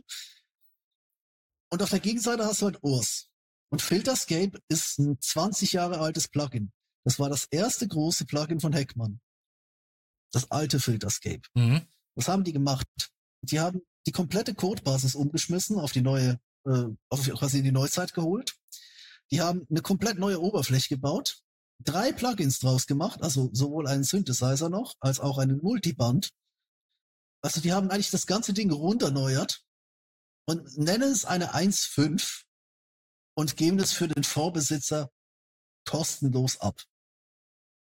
Du kannst vor 20 Jahren Also das Lizenz ist geil. gekauft Mhm. haben. Das ist ziemlich geil. Hm, Das Ja. Ding, das gibt's Ewigkeiten, Ewigkeiten. Ich habe damit schon früher rumgespielt. Also andere hätten dafür Geld genommen. Ja, und zwar Ja. schon mehrfach. Vor allen Dingen, es ist eine Ja. 1,5, aber es ist in Wirklichkeit eine 2. Wenn nicht sogar, also wenn es nicht nicht sogar eine 3. Also das ist Aber- so weit voneinander entfernt, die Äh, beiden Module. Klärt mich mal, klärt mich mal auf. Filterscape. Ähm, kann das sein, dass wir da auch schon so ein bisschen, was so Features angeht, sehen können, was möglicherweise dann im neuen Zebra so kommt? Also ich gehe ganz stark davon aus. Auch im neuen Ubik. Also er hat ja letztes Jahr hatte, hatte die Morph Feedback Maschine, was auch schon so ein 15, 20 Jahre altes Ding war, in die Mhm. Neuzeit geholt. Jetzt Filterscape. Als nächstes wollen sie Ubik weitermachen, also eine komplette 2.0. Und dann soll Zebra kommen. Und ich glaube tatsächlich, dass sie gerade bei allen Sachen, Diva gibt's ja auch schon in so einem Teaser-Format für die neuen NKS-Geräte. Ich glaube tatsächlich, dass sie gerade wirklich unter der Haube alles umschmeißen und das Endergebnis davon Zebra ist. Mhm, das glaube ich so ein bisschen auch. wie Ja. Peter das erzählt hat, weißt du? Wo er auch gesagt hat, ich möchte eigentlich äh, quasi meine, meine Peter Plattform bauen und mache halt ja. so, genau, mach quasi so, so eigene Excerpts da draus. ja, das glaube ich auch, ja. Das, Wobei man ja sagen muss, ne, die nehmen für das Plugin 129 Euro, ne? Ähm, das ist, Ja, aber nur, das ist aber bei nur weitem es wert. Es ist, es ist es wert. Ja. naja, wenn ich mir die Features so angucke, Ähm. wenn ich mir die Features anschaue, das ist schon, schon bemerkenswert. Ne? Genau, du hast nämlich das Filterscape FX, dann hast du das Filterscape äh, Q6 und den ähm, AV. VA. VA. Äh, VA, genau.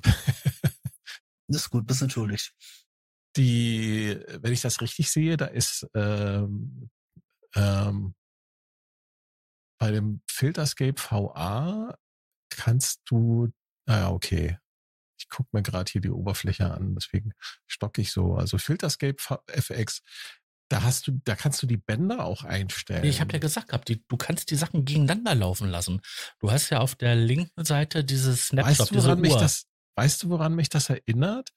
Ich habe vor vor ein paar Jahren habe ich äh, mal äh, äh, über Synthesizer Forum äh, jemanden kennengelernt. Ich nenne jetzt mal keine Namen. Ähm, und dieser Kollege, dieser Forenkollege, der hatte ähm, eine Festfilterbank am Start.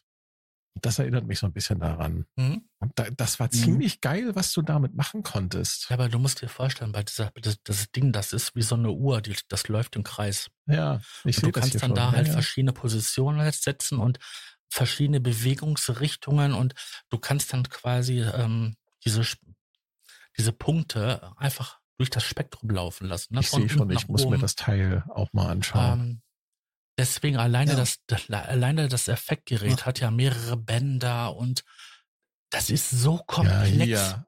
Morphen des Snapshots für User-Defined EQ-Settings.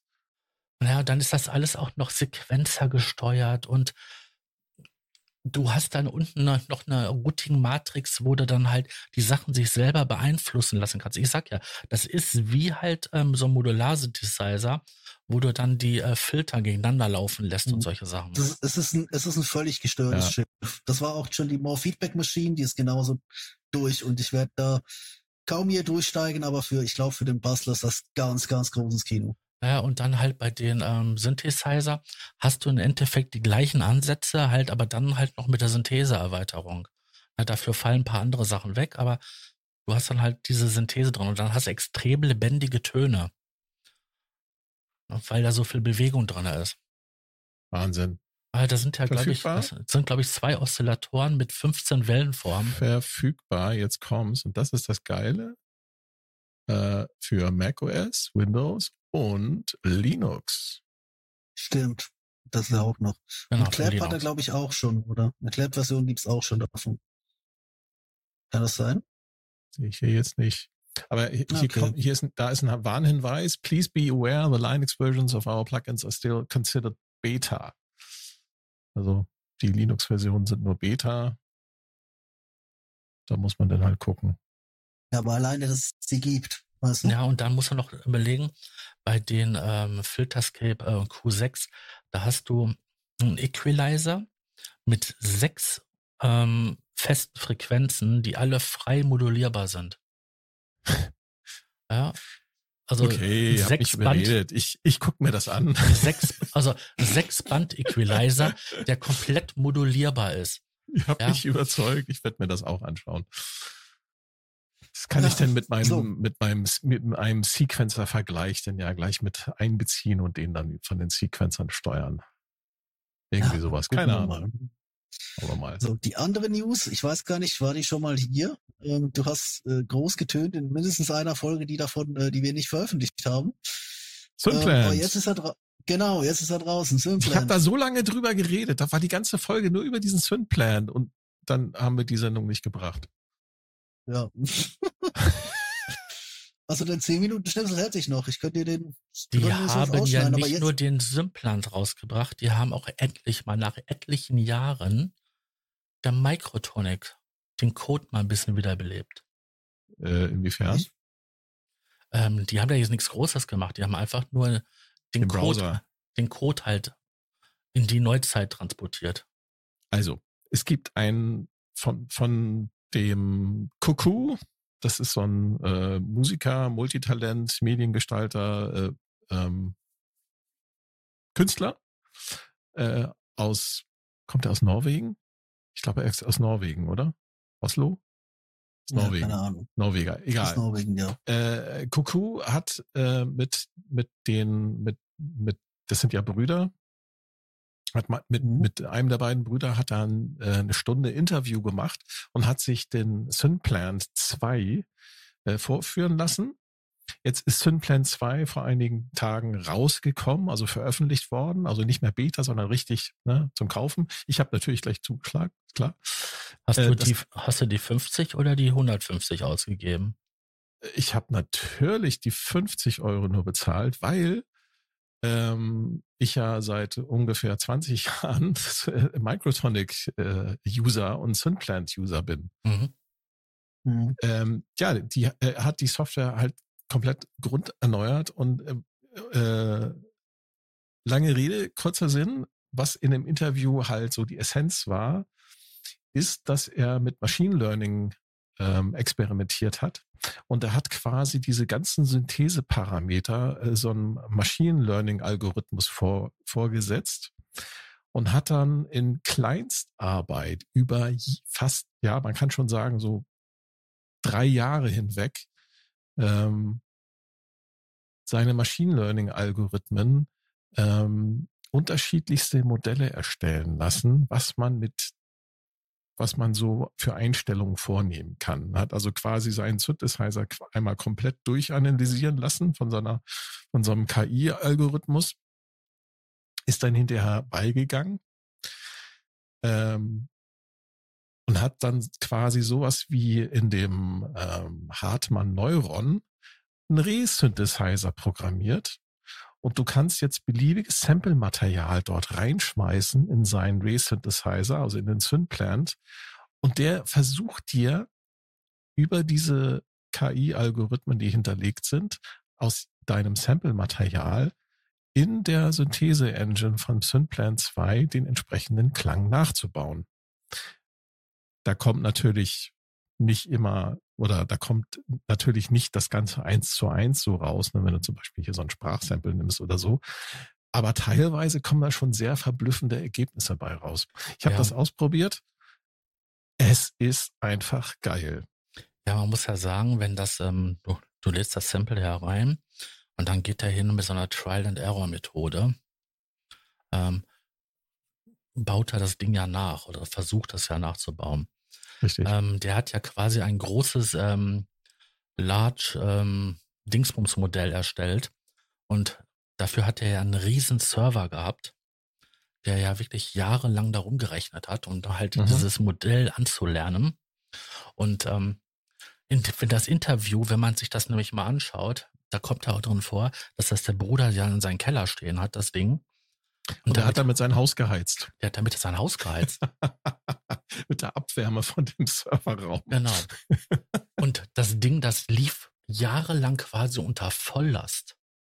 Ähm, man muss dazu sagen, äh, das, das, ist aber nicht das Einzige, was auf dieser Serverfarm halt lief. Ne? Er hat ja noch andere Sachen dort laufen gehabt. Sie haben zum Beispiel, das haben sie mit dem Microtonic gemacht, sie haben ein sogenanntes Peternarium schon seit Jahren am Laufen wo ähm, halt den Kunden, sag ich mal, den Anwendern, ähm, immer so verschiedene Variationen von Rhythmen und von äh, halt von Drum Sounds halt präsentiert ja, werden. Nicht nur Sound, sondern ja auch die rhythmischen Variationen in diesen ganz genau. So, die kannst 16, du 16 äh, Dingsbums Grid.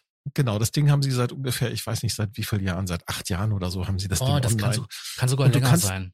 Du kannst dafür voten, Ne, du kannst das liken, voten, du kannst auch die MIDI-Files dafür für deinen Microtonic und auch die Preset-Sounds runterladen mit Pattern für deinen äh, Microtonic. Was hat er gemacht? Dadurch, dass das so lange, so viele Jahre lang lief, hat er eine riesige Datenbank an unterschiedlichen Drum Sounds und an unterschiedlichen Drum Loops äh, sozusagen wurde dadurch erzeugt. Und diese ganze Datenbank hat er genommen, hat die wiederum durch diese KI-Algorithmen äh, geschoben, durch diese Machine Learning-Algorithmen und hat das Ganze jetzt in den Microtonic implementiert. Du kannst jetzt in der neuesten äh, Microtonic-Version quasi über Schieberegler ähm, auf so, einem, auf so einer bunten, ähm, so einer bunten grafischen Oberfläche kannst du über Schieberegler dir beliebigste, aus beliebigsten Pattern und beliebigsten mhm. Sound äh, deine, deine Drum Loops zusammenschieben. Genau, mischen. Ja. So mor gemorpht. Nahtlos. Früher hat man gesagt, gemorpht. Ähm, Das war ja das gewesen, was ich meinte. Bei Microtronics sind sie hingegangen über und haben das, 6000 Sounds oder was hat er gesagt? Über 6000 Presets? Ich weiß es nicht. Für jedes Instrument? Irgendwie sowas. Mhm. Deswegen sagte ich ja, die haben den Code in die Neuzeit katapultiert bei Microtonic.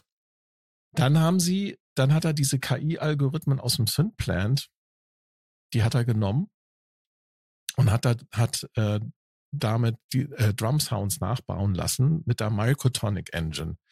Und dann hat er jetzt so ein, so ein Soundpack, äh, hat er dann zusammen mit diesem neuen, ich nenne den mal Soundbrowser, mit diesem neuen Soundbrowser hat er ein, ein, ein, äh, ein Vintage Soundpack rausgebracht. Und der Microtonic, der, das Drum-Plugin kann tatsächlich so klingen wie so eine alte Roland TR-Maschine Mhm. oder wie so ein Oberheim DMX. So ausgeklügelt ist diese Synthese-Engine. Und er hat gesagt, das fand ich das Geilste, kannst im Prinzip, kannst du diese Machine Learning-Algorithmen auf, je- äh, kannst du auf jeden Synthesizer, den es eigentlich so gibt, ansetzen. Und kannst diesen, diesen Patch-Browser, den er da jetzt im Synplant auch drinne hat, kannst den damit, äh, ähm, diesen, ähm, diesen Re-Synthesizer quasi anwenden lassen. Total genial. Ich stell mir gerade vor, wenn man das beim Iridium machen würde. Der, äh, ich bin gerade bei denen auf der Homepage, das heißt Microtonic ähm, Vintage äh, Tonic. Ja. Das ist knapp ähm, ein Megabyte groß und sind Hardware-Synthesizer aus den letzten zehn Jahren. Klingt sehr überzeugend, wirklich.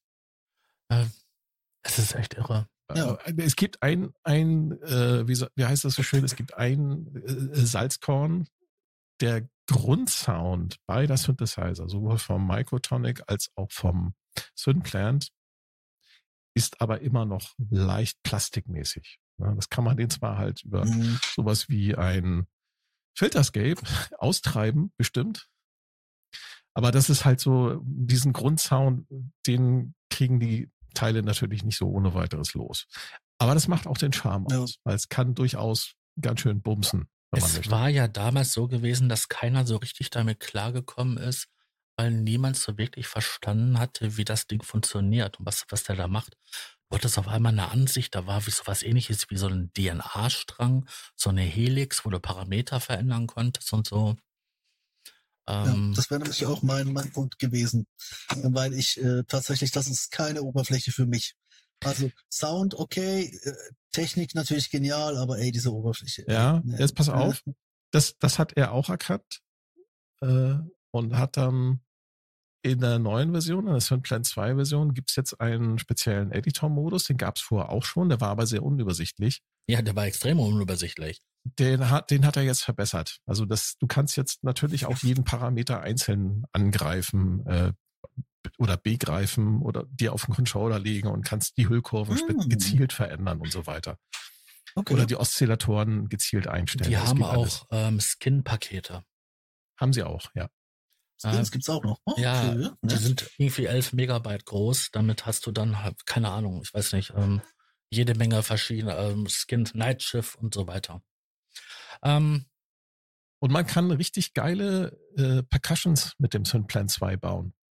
Also wenn du dem irgendwie so ein Sample vorwirfst, der macht dann eine Analyse, dann hast du irgendwie so 20, 30 Sounds zur Auswahl äh, und kannst die dann benutzen, um die Synthese-Engine quasi wieder als Ausgangspunkt zu nehmen und von dort aus dann, äh, wenn du dann zum Beispiel sowas, ne, so ein, so ein, so ein ich sag mal, so einen, so einen metallischen äh, Percussion-Sound hast, kannst du von dort ausgehend dann weitere Klänge erzeugen. Und dann verzweigt sich das immer weiter. Und dann irgendwann hast du halt einen, einen Sound oder eine ganze Reihe von Drum-Sounds, die du äh, ja absamplen, in andere Maschinen reinstopfen. Filterscape Ja. drauf, läuft.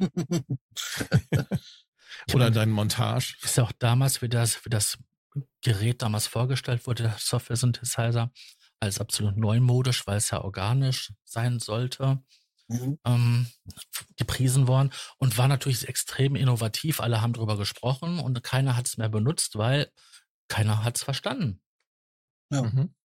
Also ich empfehle dieses Interview mit Cuckoo, äh, mit den Sonic Mhm. Charge Machern. Sehr geil. So. Dann gibt's noch eine News, die können wir kurz anreißen und mit dieser News hat dann das zu tun, womit ich hier abschließen möchte. Ähm, dieser, dieser doppelte kurze Erfahrungsbericht, weil ich bin ja, wie gesagt, ich bin unterwegs. Ich glaube, es ist ein guter Moment dafür. Roland, meine Damen und Herren, Roland mit dem SH4D schon relativ gut aufgefallen, synthesemäßig, hat gedacht, wir machen nochmal wieder einen Synthesizer. Was haben Sie denn diesmal verbrochen? Sie haben ein zwölf Jahre altes Konzept nicht wieder aufgelegt, aber immerhin den Namen davon. Ähm, und da irgendeine Mischung aus Enzym, aber nicht so gut wie im Phantom, beziehungsweise nicht so ausführlich, Wavetables und wieder Zencore äh, zusammengeschustert. Äh, 37 Tasten, Metallgehäuse mit etwa 80 sichtbaren Schrauben drauf. Ähm, was denn da passiert? Ja, der, der alt, der Olle Geier ja. hat ein Update gekriegt. Das ist passiert. Ja, es ist einfach was völlig anderes. Gibt's mehr dazu zu sagen? Also, äh, also mich hat das Gerät, ich finde es sieht sexy aus.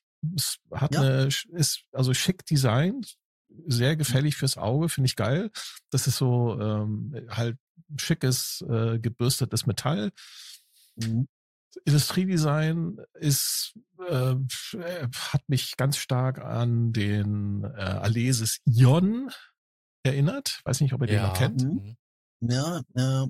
Und äh, an den Korg ähm, Minilog. So. Stimmt. Es ist, es ist silbern. Es sieht eigentlich find, es sieht sexy aus. Ja. es sieht sexy aus, wenn ich jetzt nicht ein Iridium hier hätte und ein mhm. Waldorf M und ein, und ein Arturia Polybrut und ein Arturia Mini Freak, würde ich sagen, geile Kiste, muss ich mir mal näher anschauen. Aber ansonsten, mich triggert das nicht, weil ich habe auch ja. in den ganzen Sound-Demos nichts gehört, mhm. was ich nicht aus meinen anderen Gerätschaften kriegen, nicht äh, herausbekommen ja. würde. Und dann kommen halt noch so Dinge dazu, wie dass das Ding wieder keinen Aftertouch hat, die Tastatur wohl auch nur so mittel sein soll. Ähm, das ist wieder so ein Ding, weißt du? Das kann sich so eine, so eine Indie-Pop-Band ähm, an den Bühnenrand stellen und da so ein paar Synthi-Sounds abfahren. Für das ist das, glaube ich, cool. Aber so für die die, die Synthesizer-Fraktion ansonsten. Du musst, du musst echt immer gucken, ja. äh, ne, viele Leute vergessen immer bei, bei solchen Produktankündigungen, für welches Zielpublikum ist das gedacht. Ja, das ist nicht für die Synthesizer-Nerds. Die Synthesizer-Nerds, die, die kriegen da ihren Phantom, mhm. ja, mit der ja. Enzyme, äh, ja.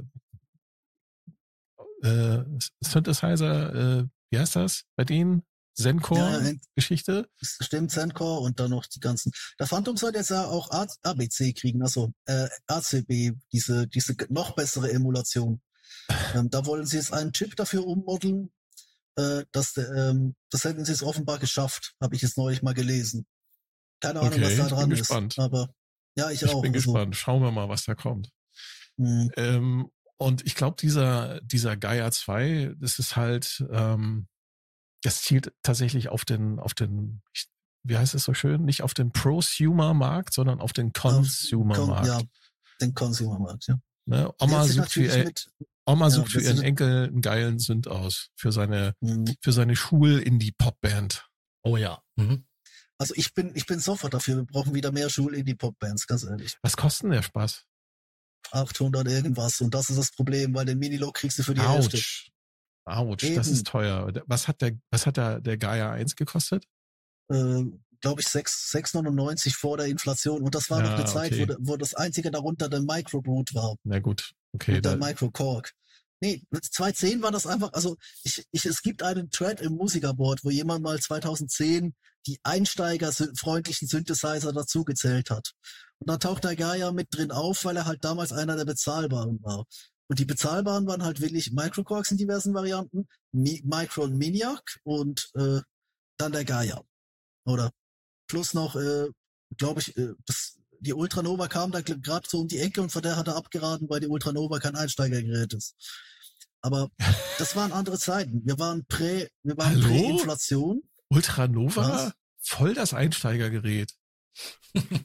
Oder? Das Ding ist, das, das Ding überflutet dich doch mit Varianten und Ideen. Also ähm, ich hatte die ja auch mal, die, die, das ist ziemlich Overkill, das Teil. ja, gut. Ja, man kann auch drauf einsteigen von mir aus. Nee, aber das, das Problem ist halt, der Geier ist jetzt mit der Inflation irgendwo bei 900. Ähm, natürlich wirst, wirst du das, äh, wird das den Leuten äh, hervorkommen, die so deppig sind und auch damals 1000 Euro für einen äh, Juno DI ausgegeben haben. ich, oder? Aber äh, du kannst doch nicht dein ganzes, dein ganzes Gerät nur auf 16-Jährige ausrichten. Und da auch nur noch die, die ja, es die sind ja, ja, du musst, darfst nicht vergessen, während der Corona-Jahre äh, sind viele Leute zu Mhm. Hause geblieben, haben sich mit neuen Hobbys auseinandergesetzt und viele Leute haben erst vor drei Jahren angefangen, Gier zu sammeln. Du hast, wir haben doch selber zusammen äh, hier die entsprechenden Reddit-Threads äh, durchgeackert Ja. nach, Ja, äh, ja, nach ja. Metal Stations. Mhm. Da hast du Mhm. das doch ganz deutlich gesehen. Und für solche Leute ist dieses Produkt gedacht. So. Und jetzt kommt die Geschichte, die ich eigentlich erzählen wollte. Denn ich bin im, im Viertel in Leipzig, wo, wo die Leute nicht einfach nur frei äh, als Alternativ rumlaufen können, ähm, äh, weil halt hier, wie gesagt, es ist Sachsen, der Kessel ist, äh, jemand hat so schön gesagt, äh, es ist jetzt hier, ähm, ja, es, es gibt eine, es gibt das linke Leipzig und es gibt den Rest und der Rest hält, hält dem linken Leipzig so ein bisschen den Rücken frei. Das, was in Köln nicht mehr der Fall ist oder in Hannover. Das habe ich am Anfang gesagt. Auf jeden Fall Kornewitz. Äh, ich war da gestern am Konzert. Ähm, Future war, by the way, sehr, sehr gut. Ähm, aber ich bin da quasi durch Kornewitz gelaufen und in so einem kleinen Hinterhof, da lauter in einem wirklich, also ganz ehrlich, dieses Alternativviertel. Ich habe Dinge gesehen, weißt du, und ich denke, ich denke immer, ich komme aus einer linksprogressiven Stadt. Vergiss es. Leipzig, Kornewitz, das ist es einfach. Auf jeden Fall. In irgendeiner, in irgendeiner Ecke, übersät von, äh, also neben, neben einer Bar mit, mit Blauhaarigen vor der Tür und übersät von Plakaten, Sprayereien und allem, stoße ich auf einen Shop. Ich google kurz und sehe, die haben zumindest auf Lager, auf Zentrallager haben die den Gaia 2. Und ich gehe da Okay. rein und ich sehe, es ist so wirklich, es ist so, keine Ahnung, so gefühlt eine Wohnungsgröße. Also hier sind ein paar Gitarren, hier sind ein paar Pianos, hier sind ein paar Drums und da hinten ist eine kleine Synthesizer-Ecke mit fünf Synthesizern und eine Native Instruments Station. Ich sehe keinen Geier, aber ich sehe etwas anderes. Und äh, jetzt ist ein Bild im Slack.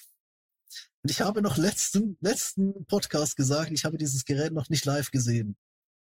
Ah. Den, den Hydra Synth. Den tatsächlich auch nur einmal. Ja, Und? Was ist dein Eindruck? vom Polybrute. Ja. Ganz ehrlich, ähm, ich, ich frage mich gerade, welche komische Fügung des Schicksals es war, dass dieses Gerät rauskam und drei Jahre lang nicht in meine Finger kam. Ich habe es eingeschaltet, habe einen Kopfhörer aufgesetzt und irgendwann haben die mir gesagt, wir müssen den Laden jetzt dicht machen. Ach du Scheiße. Das ist geil. Und es gibt diese schöne Anekdote Herzlich von willkommen in meiner Welt. Ja, und es gibt diese schöne Anekdote von Ben Jordan, glaube ich, wo er auch gesagt hat, ich habe Polybrut ausgepackt in der Küche, nur mal ein bisschen probieren. Und dann ging draußen die Sonne auf. Mhm. Und ungefähr so habe ich mich gefühlt. Ja, Es, Genau. hat, es hat mir noch zum, zum Gig gereicht. Ähm, das, das, das, ist, das ist völlig insane, dieses Ding. Also ganz ehrlich, ja. ich habe mich da drin verloren. Ich habe mich da drin echt verloren. Und das bin ich, der auf Hardware grundsätzlich nicht wirklich gut unterwegs ist. Also wir machen jetzt natürlich einen ziemlichen Sprung vom, vom, vom Geier zum, Ja, zum Polybrut. Ähm, aber so 2000. jetzt Franken kannst du verstehen, jetzt kannst du verstehen, warum mich der Geier halt so, ja, pff, Ja, okay, gibt's, gibt's, ist nett, viel Spaß. das ist irre, ey. Das ist wirklich und, und irre. Das, das Schlimme ist, wenn du so ein Polybrut erstmal unter den Fingern hattest und gespielt hast, du bist. Ja. total versaut für alle anderen Synthesizer. Da muss Ich habe mir echt, ich habe mir echt gedacht, ich soll zu Hause noch mal den Summit anpacken. Der verlässt doch nie wieder seinen Gigback. Und obwohl das eigentlich auf dem Papier der potentere Synthesizer ist, aber an, an diesem Polybrute ist einfach, da ist einfach so viel richtig gemacht weil der mega Diese- musikalisch ist. Weil die Ja, da wirklich, die, die haben jeden einzelnen, jede einzelne Stimme ist komplett durch, durch, Ja. durchgebaut äh, beim, bei den Signalen und auch bei den, bei den Modulationen. Die haben da, der, sind da keine Kompromisse eingegangen. der Modulator, der Metalizer, der Ringmodulator, die beiden Filter mit all ihren Optionen. diese Mod-Matrix, die Effekte, ähm, dann dieses Morphy, dieser, nur schon allein der Morph-Knopf. Und, hatten und das die schon alles, das, hatten die schon das 3.0-Update drauf? Hatten sie, hatten sie, ja. Geil. Es, es war irre. Also wirklich, ich habe mich da mit einer Hand auf den Wheels, die hat irgendwann angefangen zu krampfen. und auf dem, auf dem Morphy, oder? Das, das, nee, das, also das, das war wirklich, das war eine Erfahrung. Das war eine Erfahrung für sich und ich habe echt, ich habe echt gedacht, oh Mann, zum Glück habe ich gerade kein Geld dafür, weil echt, ich hätte, ich hätte ihn rausgetragen. Also äh, zwei, zwei kleine Kritikpunkte gibt's. Ähm, erstens bin ich kein Fan der Tastatur. Die Nein, ist fürs, äh, fürs okay. Ambient Sound, fürs Ambient Sound Design ist sie super, aber sie ist weder schnell noch ist sie bequem. Nein, das also, ist keine Fatah, das merkt man. Ich ja. habe ja einen Moog Voyager gehabt, der hatte eine Fatah drin und ich habe ein ja. Waldorf Blofeld Keyboard gehabt, der hat auch eine Fatah, die sind alle besser als das, was im ja. Matuja verbaut ist. Aber das Ding klingt einfach geil. Das klingt und das bedient all diese Modulationen, also Wheels, Morphe, Ribbon, äh, Polypressure wäre echt noch die Sahne auf die Torte, aber aber äh, das, das reicht auch mal so. Schauen. Irgendwann werden sie auch eine, da, da sieht, werden sie ihn aktualisieren. Ja, dann sieht auch das auch, Ding auch noch im Schwarz, sieht das so sexy aus. Und dann kam das Schlimmste, weil bis dahin hatte ich nur mit Presets rumgespielt. Da habe ich mir gedacht, okay, ich gehe mal auf Init. Ich habe mir innerhalb einer Minute diesen nicht sonderlich komplexen, aber doch relativ effektiven Arpeggio-Sound aus äh, Road Trip 6 into Sunset zusammengebaut. Der stammt im Original aus den Pigments. In einer Minute. Auf dem Summit habe ich fast eine Stunde gebraucht für den, um annähernd da ranzukommen. Bei Arturia war ich in einer Minute da und dann habe ich die Effekte rausgeholt und ab dann war es einfach nur noch ja. Ja. Alter, ich brauche dieses. Jetzt Ding. verstehst du mich, ne? Ja, wirklich. das ist, das ist so ein Gerät, das ich, weißt du, das, das Wobei, kann auf der Oberfläche nicht, nicht sonderlich viel, aber das catcht. Wobei, wenn ich über den Polyboot rede, dann mache ich ja immer hier den, den norddeutschen, norddeutsches Understatement. Deswegen. Ja. Weißt du, ich So, jetzt stell dir vor, jetzt stell ja. dir vor, du stellst dir zu dem Polyboot auch noch ein Mini-Freak hin. Schön. Ja. ja, oder ein Super Six. Man kann ja mal klotzen. Ja, mal sehen, was die, mal sehen, was die Bude hergibt. Ich bin leider zu spät für das Studio Logic zurückschicken, aber das wäre auch eine ganz andere Baustelle.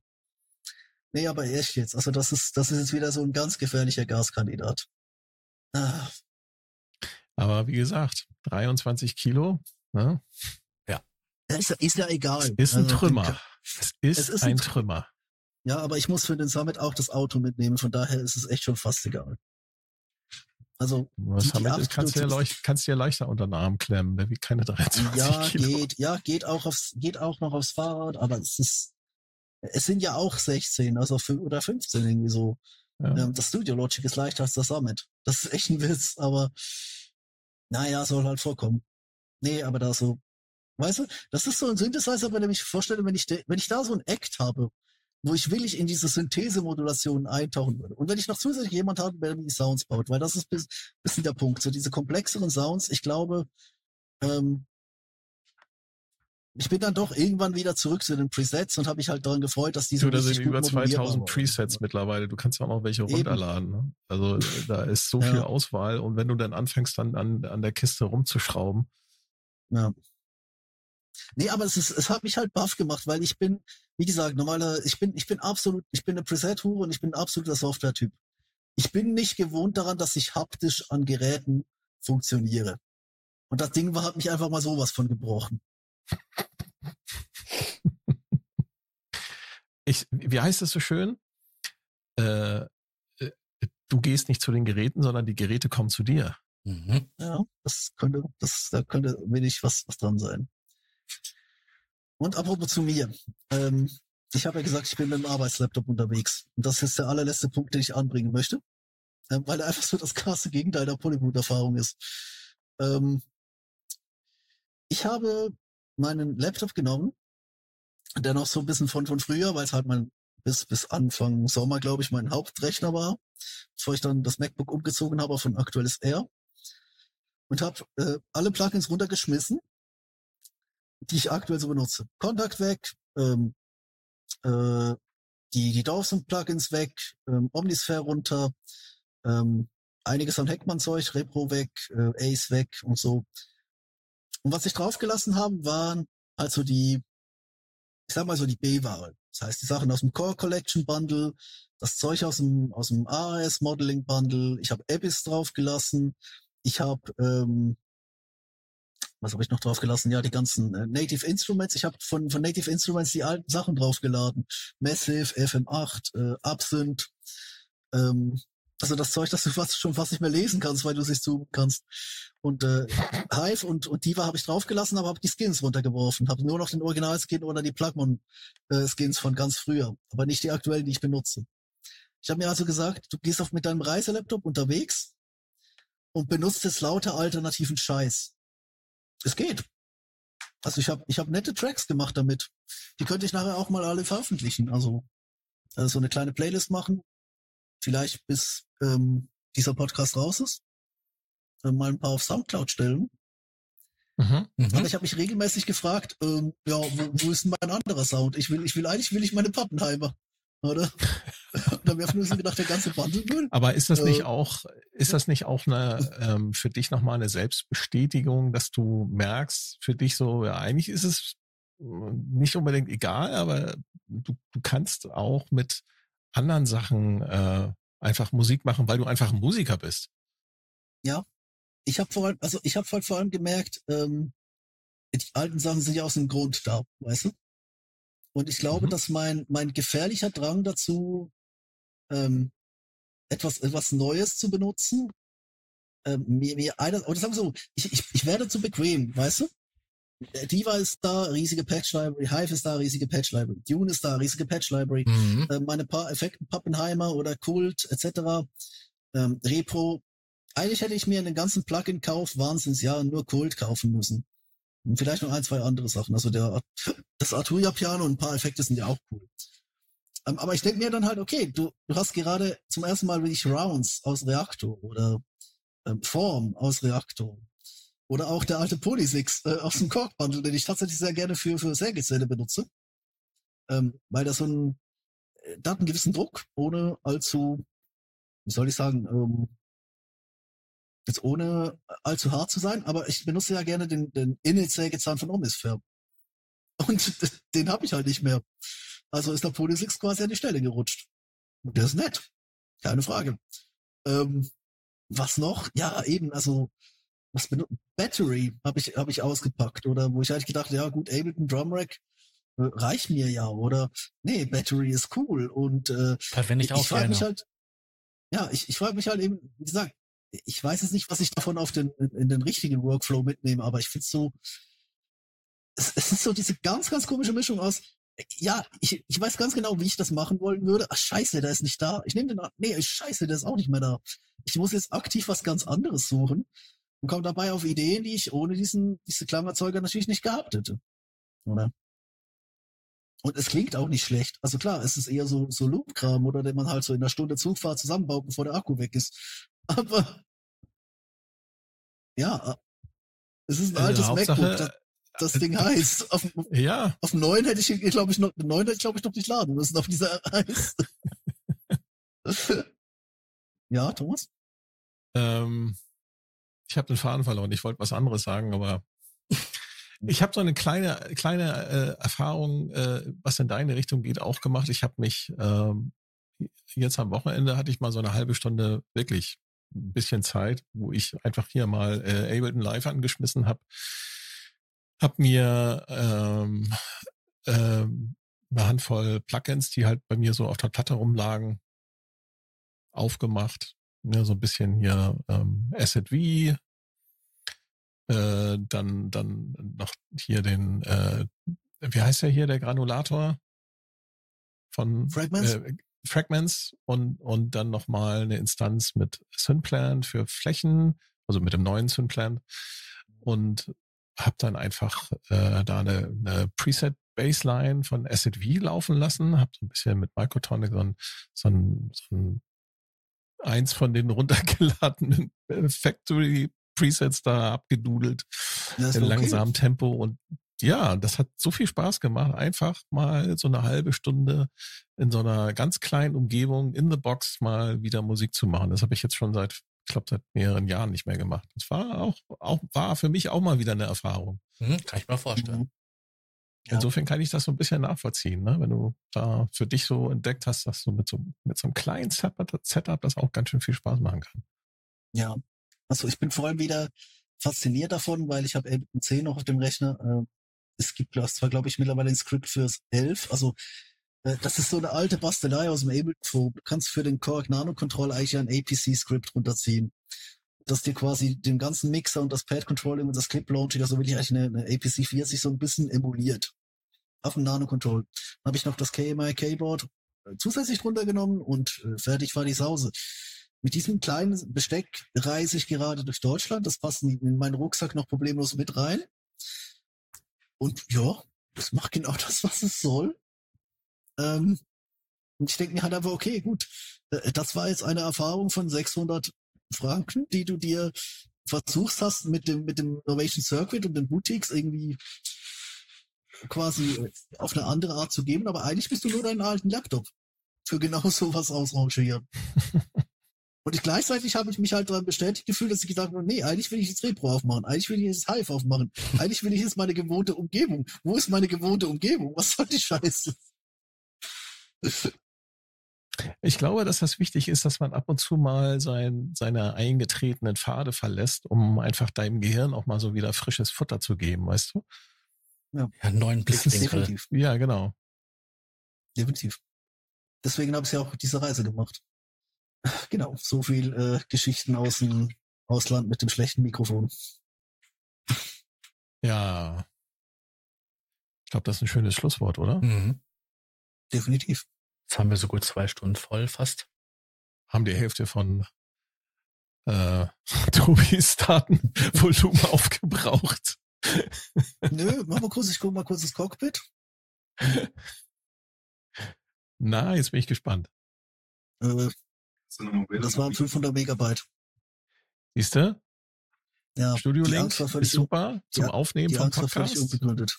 Genau. Ein, ein, großes Dankeschön an die Studio Link Entwickler, dass sie so eine äh, Datenvolumen äh, kostensparende Lösung entwickelt haben, so dass man auch über Mobilfunk mal eben schnell einen zweistündigen Probepodcast aufnehmen kann. Mhm. Und Schalte dann auch beim nächsten Mal wieder ein, wenn ihr Sascha hören sagen wollt. Der Probe-Podcast beim gemütlichen Talk aus dem Proberaum. Ich sage Dankeschön und auf Wiedersehen. Schaltet beim nächsten ein, denn die Show muss sein. Tschüssi, Leute. Äh, wie war das? Hoch die Tassen. Das ist die große bunte da, da, Tschüss. Hoch die Tasten, hoch die Tasten, runter die Tasten. Und dann nachdrücken auf Polyafter. Okay, ich freue mich drauf. Pack die Badehose ein. Tschüss, Leute. Tschüss. Tschüss. Der Probe-Podcast.